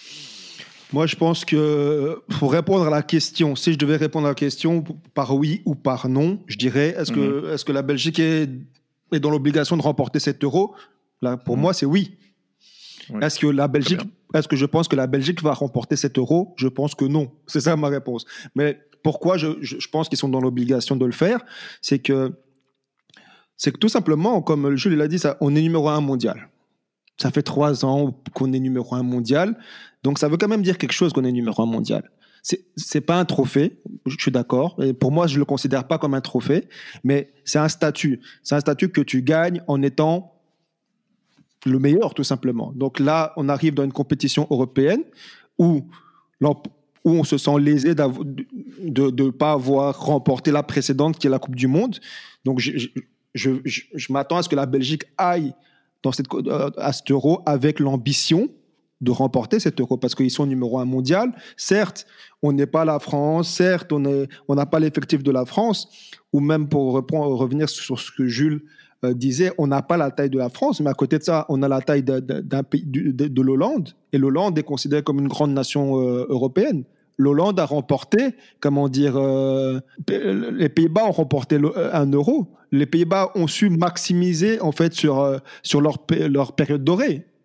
Et aujourd'hui, la Belgique, comme comme comme Jules l'a dit, ben c'est la probablement la dernière chance, comment dire, de cette génération dorée, Lukaku, euh, euh, Hazard, s'il est là, De Bruyne, etc., etc., d'aller chercher, euh, d'aller chercher cette compétition, parce que s'ils ne le font pas, ce seront eux les premiers déçus et, et seront nous les deuxièmes déçus déçus parce que on avait et dessus aussi. une génération on, on, avait une génération dorée et au final cette génération dorée ont eu on va on va pas compter le mondial 2014 on va dire trois compétitions euh, donc l'Euro 2016, le Mondial 2018 et l'Euro 2021, si on n'en remporte aucune des trois alors qu'on avait le potentiel de remporter les trois, ben je pense qu'on peut être déçu. Donc pour moi, est-ce qu'ils sont dans l'obligation au vu de leur statut, du calibre des joueurs qu'ils ont actuellement? Oui. Alors Laurent, là-dessus, est-ce que notre statut fait en sorte qu'on doive gagner?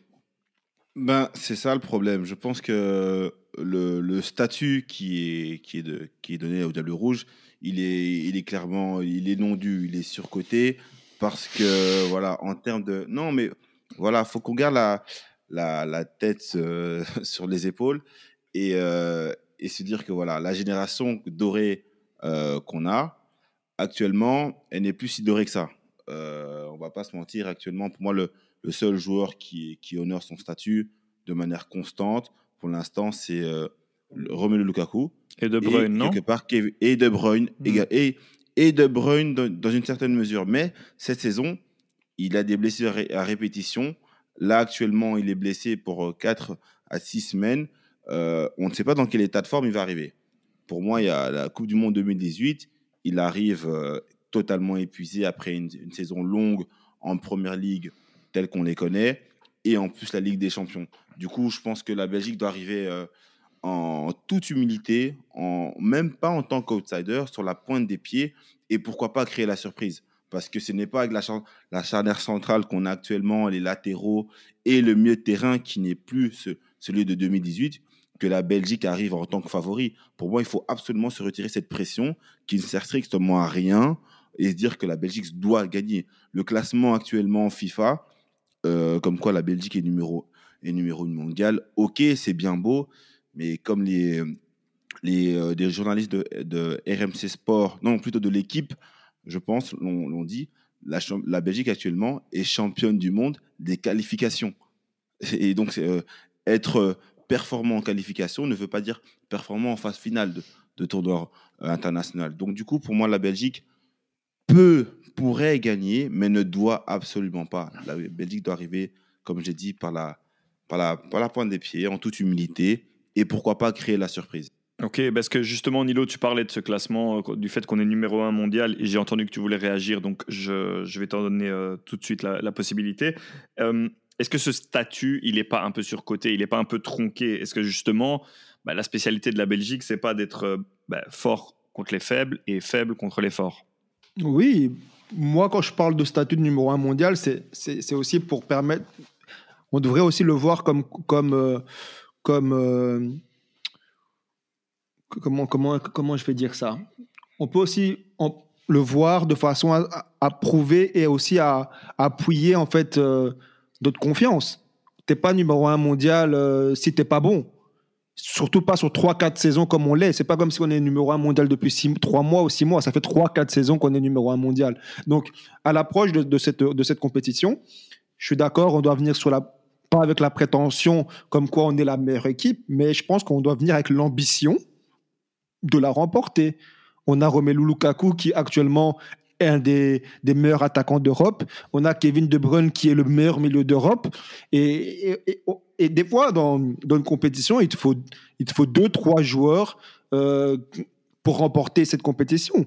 Donc, moi, je pense que la Belgique, par son statut, parce que comme je dis, on est certes numéro un mondial, mais on, on, on, est la troisième meilleure équipe du monde au vu du dernier mondial. On a, on a la médaille de bronze. On doit aller à cette compétition avec l'ambition de la remporter. Va-t-on le faire? Je ne sais pas, mais il faut. Moi, je pense que c'est la dernière justement année où il faut, où on, pourra, on pourra, où on, pourra avoir cette prétention, ce côté un peu, tu vois, mm-hmm. tu vois, coquille, dans, dans, le sens que oui, on est bon. Voilà, on est bon on est bon, on peut le faire. Et on doit le faire. à la différence près que, à la différence près que la France a à se passer. La, la France a cette historique, a, a ses étoiles sur son maillot et peut bomber le torse quelque part. Mais je pense qu'elle se l'est créée aussi, cette possibilité-là. Ben, exactement, mais à un moment donné, je pense qu'il faut il faut l'humilité. Il faut l'humilité et, ne pas se positionner en tant que prétendant, d'autant plus qu'actuellement, euh, tout n'est pas rose, tout n'est pas rose. Du coup, il faut, il, faut aller calmement, doucement, parce que le classement FIFA ne veut rien dire. Le classement FIFA ne veut rien dire parce qu'actuellement, la Belgique a quoi comme, euh, comme gros sur son tableau de chasse? Si ce n'est le Brésil euh, en 2018, la Belgique a aucun gros, a aucun match référence mhm. dans ces grandes compétitions. Du coup, il faut, faut y aller mollo. Il faut aller mollo et, et, se dire que voilà, faire des bons résultats face à, au Pays de Galles, etc., etc., ça ne fait pas de toi un, un cador, un, un grand d'Europe. Il faut y aller. Mhm. Oui, malgré les grands joueurs, avoir des grands joueurs ne, ne veut, n'est pas comme on dit gage de réussite. Il faut derrière un collectif fort, une, un, un, projet fort. Je ne sais pas si le Roberto Martinez, le sélectionneur, est cette personne-là. Du coup, euh, on verra. Pour moi, on verra. Il ne faut pas brûler les étapes. Je tiens quand même à préciser que la Belgique a battu deux fois l'Angleterre à la Coupe du Monde 2018. Alors, c'est certes pas l'équipe la plus euh, la plus forte du circuit, mais ça reste quand même des lettres de noblesse que la Belgique s'est elle-même euh, achetée. Et je pense que petit à petit, effectivement, on arrive au bout de quelque chose et qu'il y a, y a une soif de, de trophées qui est euh, chaque fois plus, plus persistante, plus insistante, plus, plus présente chez le supporter lambda comme chez les observateurs avertis et qu'on sent la fin arriver, on sent la fin de cette génération euh, dorée qui, qui, petit à petit ben, part à la retraite. Je vais prendre un peu du, du discours de chacun. Je crois qu'effectivement, il faut la meilleure position, c'est l'underdog, être humble, euh, savoir ce qu'on est capable de faire, garder en tête les grands moments qu'on a, qu'on a vécus, garder en tête la progression fulgurante que la Belgique a eue sur ces dix dernières années, et, mais ne pas se monter la tête, parce que c'est peut-être aussi une des raisons pour lesquelles euh, on a eu si mal après la France, c'est qu'on a cru que c'était faisable. Euh, après avoir sorti le Japon de manière euh, héroïque et puis ben, le Brésil de manière presque hallucinante, on s'est retrouvé face à la France en se disant on peut les péter et au final ben ça s'est pas passé comme ça. Je pense que ça c'est des, des tournants Jean-Michel Dewal nous contredira pas, c'est des défaites qui font très mal et qui nous ont probablement euh, très fort soudés et c'est de ça qu'il faut s'inspirer pour ce genre de tournoi. Mais je reste peut-être un petit peu plus du côté de, Nilo en tant que supporter aussi d'ailleurs. Il n'y a peut-être pas d'obligation, tu as raison Jules, mais, mais il est moins une c'est maintenant ou c'est jamais. Et, moi, personnellement, je pense que oui, il faut être humble, il faut être euh, en position d'underdog, mais en gardant bien en tête que s'il y a quelque chose à faire, c'est maintenant et qu'on peut le faire. Parce que souvent, on a, trop souvent eu l'habitude de dire, et les clubs belges en Coupe d'Europe aussi d'ailleurs, euh, non, ils sont plus forts, on va pas pouvoir le faire. Non, c'est pas vrai, et on l'a démontré, et il faut encore le démontrer. Que, que, que le moment est passé déjà. Et c'est un peu euh, une vision un peu euh, négative, mais euh, quand je vois juste l'état de l'équipe actuellement, la défense, ça va, c'est l'axe central, tous les, tous les, on, on rappelle des Vermalen qui jouent au Japon, euh, c'est plus le Vertonghen que c'était, Alderweireld qui joue pas trop dans un Tottenham malade, qui, qui, qui, a, qui sont les, les, les, de Nayer, donc c'est un bon joueur, ok, d'accord, mais c'est pas Vincent Compagnie non plus, quoi. Euh, sur, euh, sur, les côtés, on n'a pas non plus vraiment euh, des gens qui, qui se. Enfin, Meunier, il, Meunier, il est à la ramasse à Dortmund pour l'instant. Witzel, qui est blessé, qui reviendra sans doute pas. Witzel, pour moi, j'ai toujours dit que c'était un des joueurs les plus importants de l'équipe. Je suis sûr que c'est le premier que tu mets toujours, c'est Witzel. Hazard, on connaît tous la situation d'Hazard ça fait beaucoup de choses. Quoi. Alors, bien sûr, De Bruyne est fantastique, Lukaku, il tient la forme de sa vie, c'est génial. Mais euh, je veux dire, il suffit d'un moindre petit. Là, De Bruyne, moi je crois que c'est plutôt positif, euh, enfin positif, je sais pas, mais la blessure de De Bruyne maintenant, c'est pas dans, l'optique de l'euro, il va pas semaines. Peut-être que justement il, sera moins cramé que, que mhm. s'il avait enchaîné les matchs pendant cette période-là. Mais mhm, si, Lukaku, si Lukaku a un pépin, si Lukaku se blesse ou si Lukaku est suspendu euh, dans un quart ou un demi contre une grosse équipe, c'est ok, Michi met toujours ses buts quand il joue. c'est tu, tu joues pas de la même façon. C'est pas, tu n'abordes pas un match de la même manière avec Batshuayi ou Benteke que Lukaku. Donc je pense que on a, par rapport à d'autres nations, une faiblesse à ce niveau-là. On peut gagner l'euro si tout le monde est là en forme au bon moment, que les circonstances s'y prêtent, qu'il y a le petit brin de chance qui, va avec.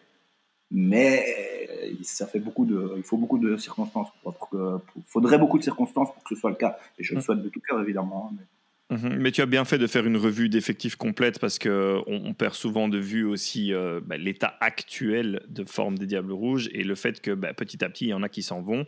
Euh, effectivement, il y a une relève, mais euh, il y a aussi certains de nos cadres qui sont ou blessés ou loin d'être dans la forme de leur vie. Bah, du coup, on est au bout.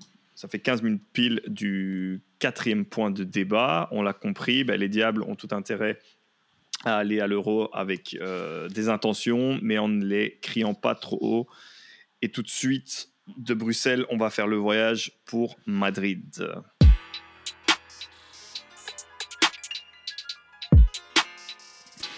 Alors, point 5, les gars, Zinedine Zidane fait-il des miracles? Décrié tout au long de la saison, aux portes de l'éviction à trois reprises, ZZ se retrouve en tête de la Liga et en demi-finale de Ligue des Champions, avec un effectif très réduit, énormément de blessés et moins de qualité que lors des précédentes éditions. Zinedine Zidane fait-il des miracles au vu du matériel à sa disposition?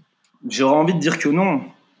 Euh, il fait des miracles. Euh, si on regarde euh, ce qu'a fait Zidane, bien sûr, il a gagné trois Champions League, mais il y a aussi deux troisième places en Liga dernièrement. Euh, cette année, ils sont pas du tout la garantie euh, d'être champion non plus. Euh, ça va être, ça va être une, lutte, une lutte à trois jusqu'au bout. Donc, est-ce que Zidane est un bon coach? Est-ce que Zidane fait, fait de bonnes choses au Real Madrid? Oui, assurément. Après, de là à parler de miracle en, en étant tel Real Madrid, quoi. Tel Real Madrid, tu, oui, tu joues le, tu, joues la tête de ton championnat et tu es qualifié euh, en Champions League. Bah, c'est normal que ce soit le cas. Après, bien sûr que euh, l'effectif du Real actuel, euh, j'imagine que, que, vous allez sans doute le mentionner aussi, et c'est pas c'est pas l'effectif du Real il y a, 3-4 ans, voire même avant, sans doute moins, moins de qualité.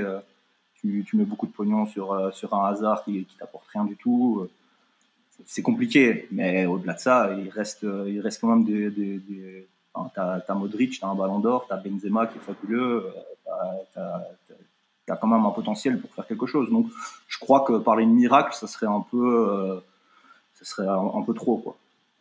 Ok, très bien. Laurent? Ben, Moi, miracle, j'aurais tendance à dire euh, oui, quand même, parce que il a souvent été critiqué, décrié dans, dans la presse par euh, les résultats du Real qui, euh, qui, euh, qui mettaient le doute clairement sur sa capacité à mener, à mener voire plutôt maintenir le Real au sommet. Parce qu'il faut le rappeler, le Real de Madrid est champion d'Espagne. Et, et, du coup, ben, quand on regarde la, la, performance du Real face notamment à Liverpool, en déliquescence, en difficulté, etc., certes, mais voilà, il y va avec une charnière, une charnière centrale remaniée, avec un, un Fernandez et un, Militao. Et, euh, et, voilà, il, il, reste, euh, il reste compétitif. Il, joue, il est demi-finaliste de la Ligue des Champions. Il faut le rappeler que sur cinq, par, sur cinq participations, ben, il y a quand même trois victoires et une demi-finale qui se profile. En championnat, il y a, ok, il y a, deux, il, y a, trois podiums, mais il y a également un championnat et potentiellement un, un deuxième. Donc, du coup, je pense que au vu de l'effectif qu'il a cette année, euh, de sa charnière centrale, qui, est, qui est constamment remaniée, des blessures qui, qui, euh, qui ne, qui ne l'aident pas, avec des ailiers tels que Vinicius et, et, Asensio, qui pour moi ne sont pas des, des valeurs sûres à leur poste au niveau euh, international. Pour moi, on peut dire que dans une certaine mesure, oui, Zinedine Zidane fait un miracle avec ce réel-là. Ce n'est pas le Real Madrid, ce n'est pas le, le Real Madrid des Galactiques, mais avec ce réel-là, je pense que Zidane fait, le, fait des miracles, oui. Ben, c'est très clair. Nilo ben, Moi, je suis d'accord avec les deux. Je suis d'accord avec Jules de, euh, au sujet de quand, quand il dit que oui, euh, il faut rappeler que Zidane, c'est le coach du Real Madrid. Le Real Madrid, c'est probablement le club le plus grand du monde. Donc, c'est le club qui a le plus, les plus grandes obligations de résultat. Donc, le Real Madrid, on attend de toi de remporter les titres. Je suis d'accord avec toi. Mais là où je rejoins Laurent, c'est que c'est, c'est qu'il fait des miracles sur euh, cette saison. Au vu de, la situation euh, euh, actuelle avec les blessures, on prend, il faut rappeler qu'il joue sans son, capitaine. Il, joue, il, va, il va à Liverpool, il, élimine Liverpool, donc il, élimine Liverpool sans, Sergio Ramos, le capitaine, sans Raphaël Varane, sans Eden Hazard, sans Carvaral, tu vois, et du coup, sur, quand je vois le nombre de blessés qui, qu'il a actuellement et que malgré ça, il est en demi-finale de Ligue des Champions et en, jouant un, football incroyable. Quand je dis incroyable, c'est que quand tu vois le Real, tu, les vois dominants. Tu les vois jouer contre le Barça au Classico. Tu vois le, un Real Madrid, malgré toutes ses blessures, dominant. À ce niveau-là, je suis d'accord que oui, il fait des miracles actuellement. Mais au final, est-ce que malheureusement, c'est la pression qui, qui va avec sa position. C'est le coach du plus grand club du monde. Et, et- et c'est ça. Dis-moi, Jules. Est-ce que euh, il bénéficie pas aussi d'un concours de circonstances, dans le sens où euh, plutôt quand on parlait des diables, on disait que qu'ils n'avaient pas euh, affronté des gros euh, pour euh, faire euh, pour, pour faire de, de, de matchs vraiment clés face à une grosse équipe. Le Real cette année, euh, le parcours en Champions League, ils sortent euh, l'Atalanta, ok, c'est une belle équipe, c'est cool. Un Liverpool un peu malade euh, en championnat. le concurrent traditionnel Barcelone, c'est quand même le Barça le plus. C'est pas pas un grand Barça cette année, c'est un Barça faiblard quoi. Un peu comme comme tout le monde, hein, je pense que, que cette année, je vois, il n'y a pas beaucoup d'équipes qui sont vraiment à leur top quoi, qui, qui dominent vraiment fort. Mais Mais on avait déjà. ouais, ouais. par rapport à l'opposition, est-ce que oui, c'est bien, c'est cool. Enfin, s'ils sont champions et qu'ils vont encore chercher une finale, ça sera bien. Mais à nouveau, ils vont jouer contre Chelsea. C'est pas non plus euh, le. le- le- c'est- ils, ils pourraient, ils pourraient, ils pourraient arriver en finale en n'ayant pas euh, sorti une grosse équipe en forme non plus. Non, mais après, moi, moi, ça me rappelle euh, un discours, un débat que j'avais avec, euh, avec d'autres potes. Je pense que c'était lors de la première. euh, je crois que c'est en 2016, du coup. C'est. C'est quand Zidane revient et, et remporte la- sa première Ligue des Champions. Là encore, je ne sais plus, c'était une équipe allemande qu'ils avaient rencontrée. Je ne sais plus c'est qui. Ils avaient eu un parcours facile pour arriver jusqu'en finale. Mais au final, au, au final quand, tu, quand tu remportes la, la Champions League, tu l'as remporté. Si, si Chelsea aujourd'hui, Ouais. Si, si, si, euh, si Chelsea aujourd'hui est en demi-finale de, de Ligue des Champions, c'est qu'il mérite d'être là. Euh, pareil pour, euh, pour euh, City ou c'était Wolfsburg. Wolfsburg, voilà, tu vois. Au final, c'est ça. Pour moi, être gagner la Ligue des Champions, ça fait pas toi la meilleure équipe du monde. Pour moi, c'est pas ça. C'est une compétition comme une autre et c'est une coupe. Une coupe, c'est c'est ça, ça dépend de, de l'état de forme, ça dépend de, de plein de choses. Mais au final, moi, je je, je peux pas accepter qu'on dise oui qu'ils ont un parcours facile. C'est comme ça, c'est la Ouais, vie. c'est Bien sûr, bien sûr que. que surtout que Liverpool, c'est pas un parcours facile, hein. Ni, Non, mais- euh, ni Atalanta. Il y a des pires équipes que ça. hein. Ok, mais si, euh, si, si euh, imaginons euh, une finale Real PSG, tu regardes le parcours des deux équipes, qui aura eu un, un parcours difficile, qui aura un parcours facile, personne te dira que c'était le Real qui a eu le parcours le plus difficile des deux. Tu vois Et si le Real bat le PSG en finale? Oui, mais bien sûr, si le Real bat le PSG en finale, tant mieux pour eux, c'est très bien. Moi, j'ai même pas de préférence entre le Real ou le PSG. ça- Moi non ça- plus, hein, mais c'est pour. Mais Ma- ce que je veux dire, c'est la question, c'est est-ce que Zidane fait des miracles? Tu, sors l'Atalanta et un Liverpool pas au top et tu es en train de jouer la tête en championnat d'Espagne. C'est pas des miracles, je pense. Non. Là- Là-dessus, euh, je me permets d'intervenir. Bon, alors, on était au mois de décembre quand le Real tire l'Atalanta. De 90% des, des personnes s'accordaient pour dire ouf, ça va être chaud pour le Real parce que le Real n'en touchait pas une à ce moment-là, que Zidane était euh, bah, clairement sur la sellette, que l'Atalanta, ça reste, comme l'a dit Klopp, je pense, euh, un voyage chez le dentiste, c'est jamais cool. Ils les sortent dans le plus grand des calmes parce qu'au final, il n'y a pas eu réellement match. euh, c'était euh, c'était assez serein sur le match aller-retour. Je crois Et puis, 10 blessés avant le match aller, je crois. Même- on on s'attendait à ce que l'Atalanta éclate le Real tellement ils avaient envoyé leur équipe B, je crois. Mais euh, si, tu, si tu te souviens bien, dans notre épisode, on avait parlé du, du Real Madrid-Castilla, justement, parce qu'ils avaient Ouais. envoyé énormément de joueurs du Castilla. Et finalement, ils s'imposent sur un but de Ferland Mendy à la dernière minute. L'Atalanta n'a jamais réellement existé dans ces doubles confrontations. Bref, peu importe, je te rejoins, Jules, sur le fait que c'est pas non plus euh, des foudres de guerre, mais ça reste une équipe très compliquée à manier. Et je pense que à ce moment-là, ça a été un tournant de la saison du Real. Ils étaient à 11 points de l'Atlético Madrid à un moment ils, sont maintenant premiers et ils ont battu le Barça de nouveau après avoir battu Liverpool. Alors oui, c'est pas un grand Barça, oui, c'est pas Liverpool, mais même avec le contexte, ça reste pour moi des choses notables et hors du commun. Et je pense que il n'y a que Zidane avec ce Real là, mais c'est lié aussi à l'histoire que lui a avec ce Real en tant que joueur et en tant que coach. Et avec les joueurs clés de ce noyau, même s'il y en a énormément qui sont blessés actuellement, qui puissent faire ça. C'est pour ça que je parle de miracle. Ben, c'est, ben, moi, j'ai- j'aimerais bien en revenir justement avec la comparaison, euh, faire la comparaison avec Klopp, parce qu'on a, on a, on a parlé du, du cas de Liverpool, où voilà, Klopp était en difficulté au vu de ses, ses résultats. Saison compliquée pour Liverpool en termes d'effectifs, etc. Je pense que Zidane n'a pas à se plaindre non plus à ce niveau-là. Et il faudrait à un moment donné lui donner le crédit, lui rendre le crédit et lui dire que voilà, malgré les circonstances euh, atténuante, etc., etc., il s'en sort plutôt bien. Il maintient le Real à flot. Le Real est, est en- est- et peut potentiellement finir avec euh, une Ligue des Champions et le championnat. Donc pour moi, au vu de la situation, je dirais qu'il fait quand même des miracles. Oui. Au vu des blessés, hein, comme on dit, de la saison, des blessés. Parce que, voilà, pour revenir à Liverpool, tu vois l'absence d'un, tu vois l'absence de- d'un Van Dijk. Euh, euh, tu vois, et tout est dépeuplé. Tu vois, il est pas là. Van Dijk, c'est plus le même Liverpool. Sergio Ramos, c'est Sergio Ramos. Déjà, juste Varane, quand il y a Varane sur le terrain et que Ramos n'est pas là, c'est pas le même Real.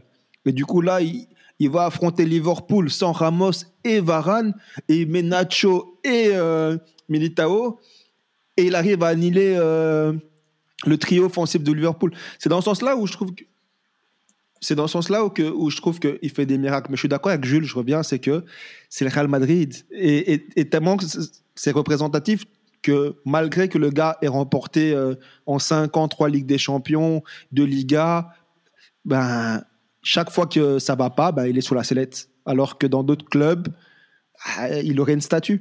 Bien sûr, donc euh, c'est lié clairement au statut de son club et aux exigences que ce club lui impose. Euh, cependant, remporter trois Ligues des Champions de suite, partir sur le plus beau, revenir à un moment compliqué, remettre le Real sur les bons rails, devenir champion, euh, subir énormément de blessés, parce que tout à l'heure on faisait la comparaison avec Liverpool, Ben, faisons-la jusqu'au bout. Liverpool, avec ce nombre de blessés-là, en championnat, ils sont où? Ouais, bien sûr. et en Ligue des Champions, ils sont où? Voilà. Donc, évidemment que le terme miracle est, exagéré. Il est volontairement exagéré. C'est juste que euh, bah, déjà tout ce qui touche à Zidane est un petit peu particulier, d'autant plus quand il s'agit du Real Madrid et de la Ligue des Champions.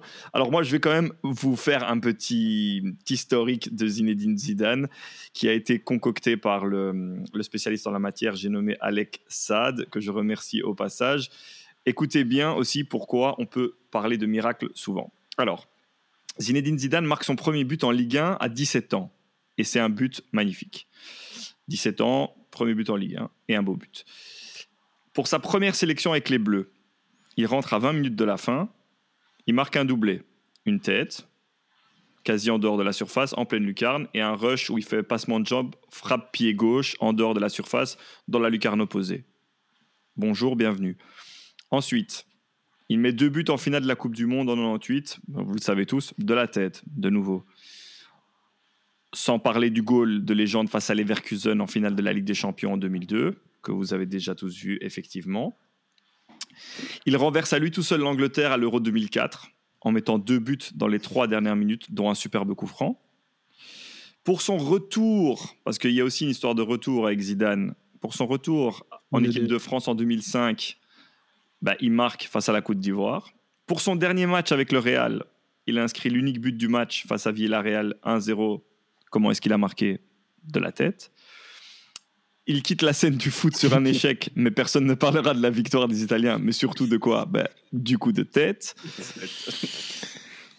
En 2006, il fait une Coupe du Monde de malade, un but en huitième, une passe décisive en quart, la seule pour Thierry Henry d'ailleurs avec les Bleus, un but en demi et une panenka de dingue en finale. Et il gagne la Ligue des Champions cinq mois après son arrivée en tant qu'entraîneur à la tête du Real. Ce sont quand même des faits d'armes qui sont, si pas miraculeux, en tout cas euh, très particuliers et qui, forcent le respect, non? Moi, j'ai toujours dit que, moi, je le dis tout le temps, hein. pour moi, Zidane, il a le plus grand marabout du, du monde. il a le meilleur marabout du monde. C'est pas quand tu vois sa carrière, tout ce qu'il touche, trouve, il transforme en or. Le joueur, il a fait une carrière incroyable et en tant que coach, il fait encore limite mieux. Donc, euh, mais c'est incroyable. C'est juste, et, je pense aussi quelque chose qui qu'il qui, qui faut préciser. Tu as, parlé du fait qu'il tire euh, le meilleur de, l'effectif des, joueurs à sa, à sa, disposition actuellement.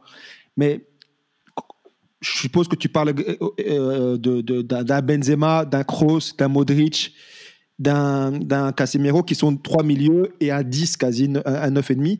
Des, des gars avec qui il peut euh, communiquer parce que c'est des gars qui comprennent son football. Et, et je ne sais pas si. Je pense que Zidane et le Real, c'est.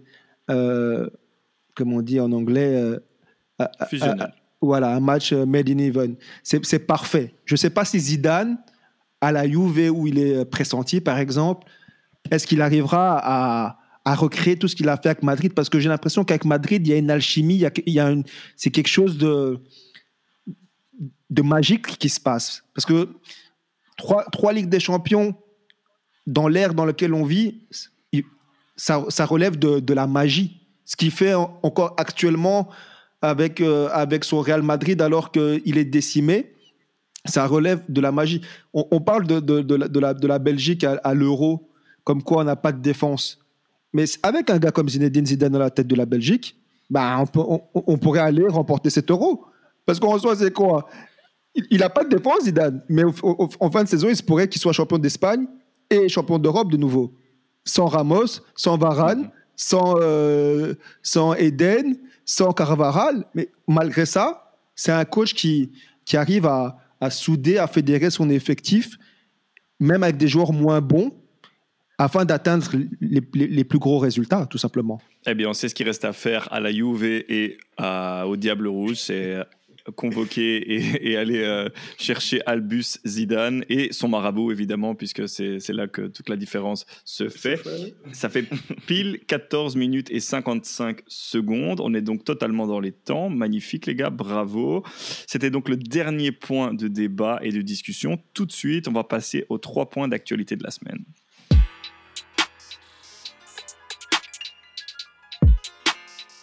Alors, c'est l'heure des trois points d'actu de la semaine écoulée, les gars. Nilo, on commence par toi. C'était quoi l'info de la semaine?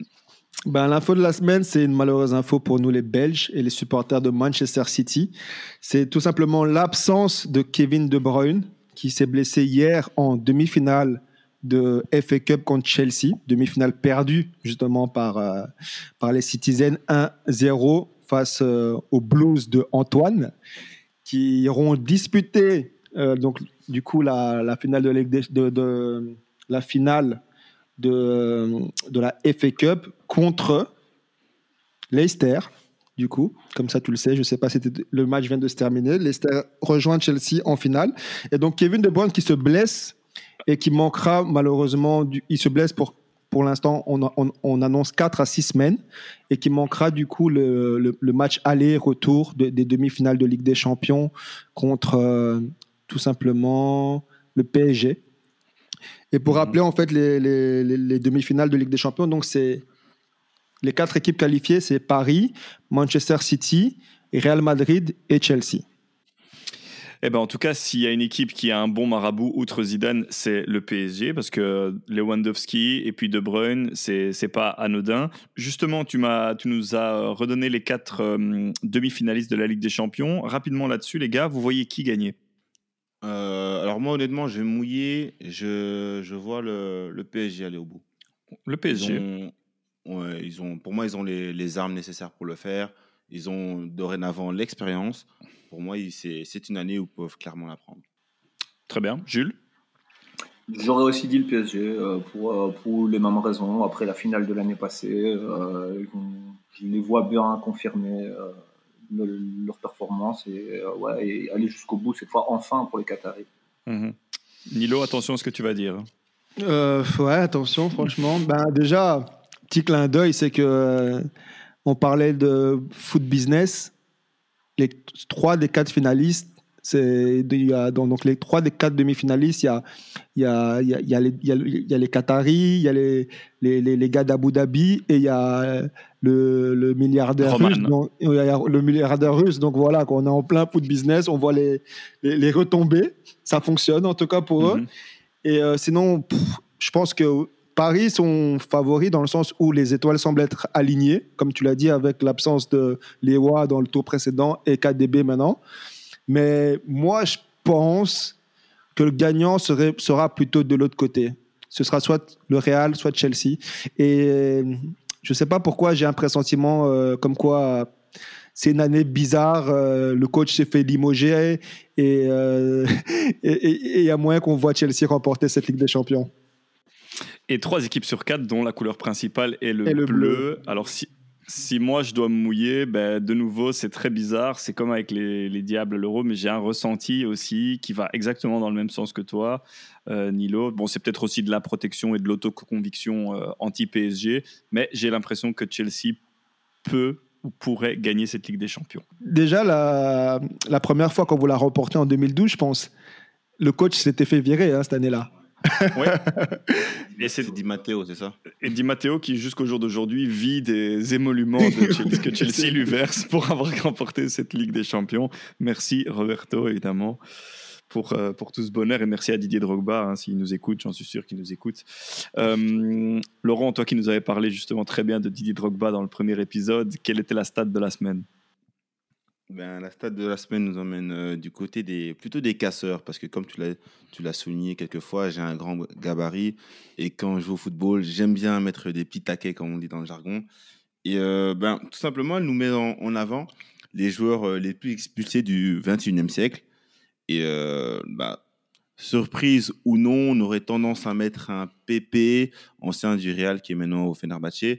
Mais non, ce n'est pas lui, c'est son ex-coéquipier, tout simplement, Sergio Ramos, qui est tout simplement à 26 expulsions et, euh, et donc qui caracole en tête devant euh, euh, Thiago Motta et, et un certain Mexes, qui, sont, qui eux sont à 16 respectivement.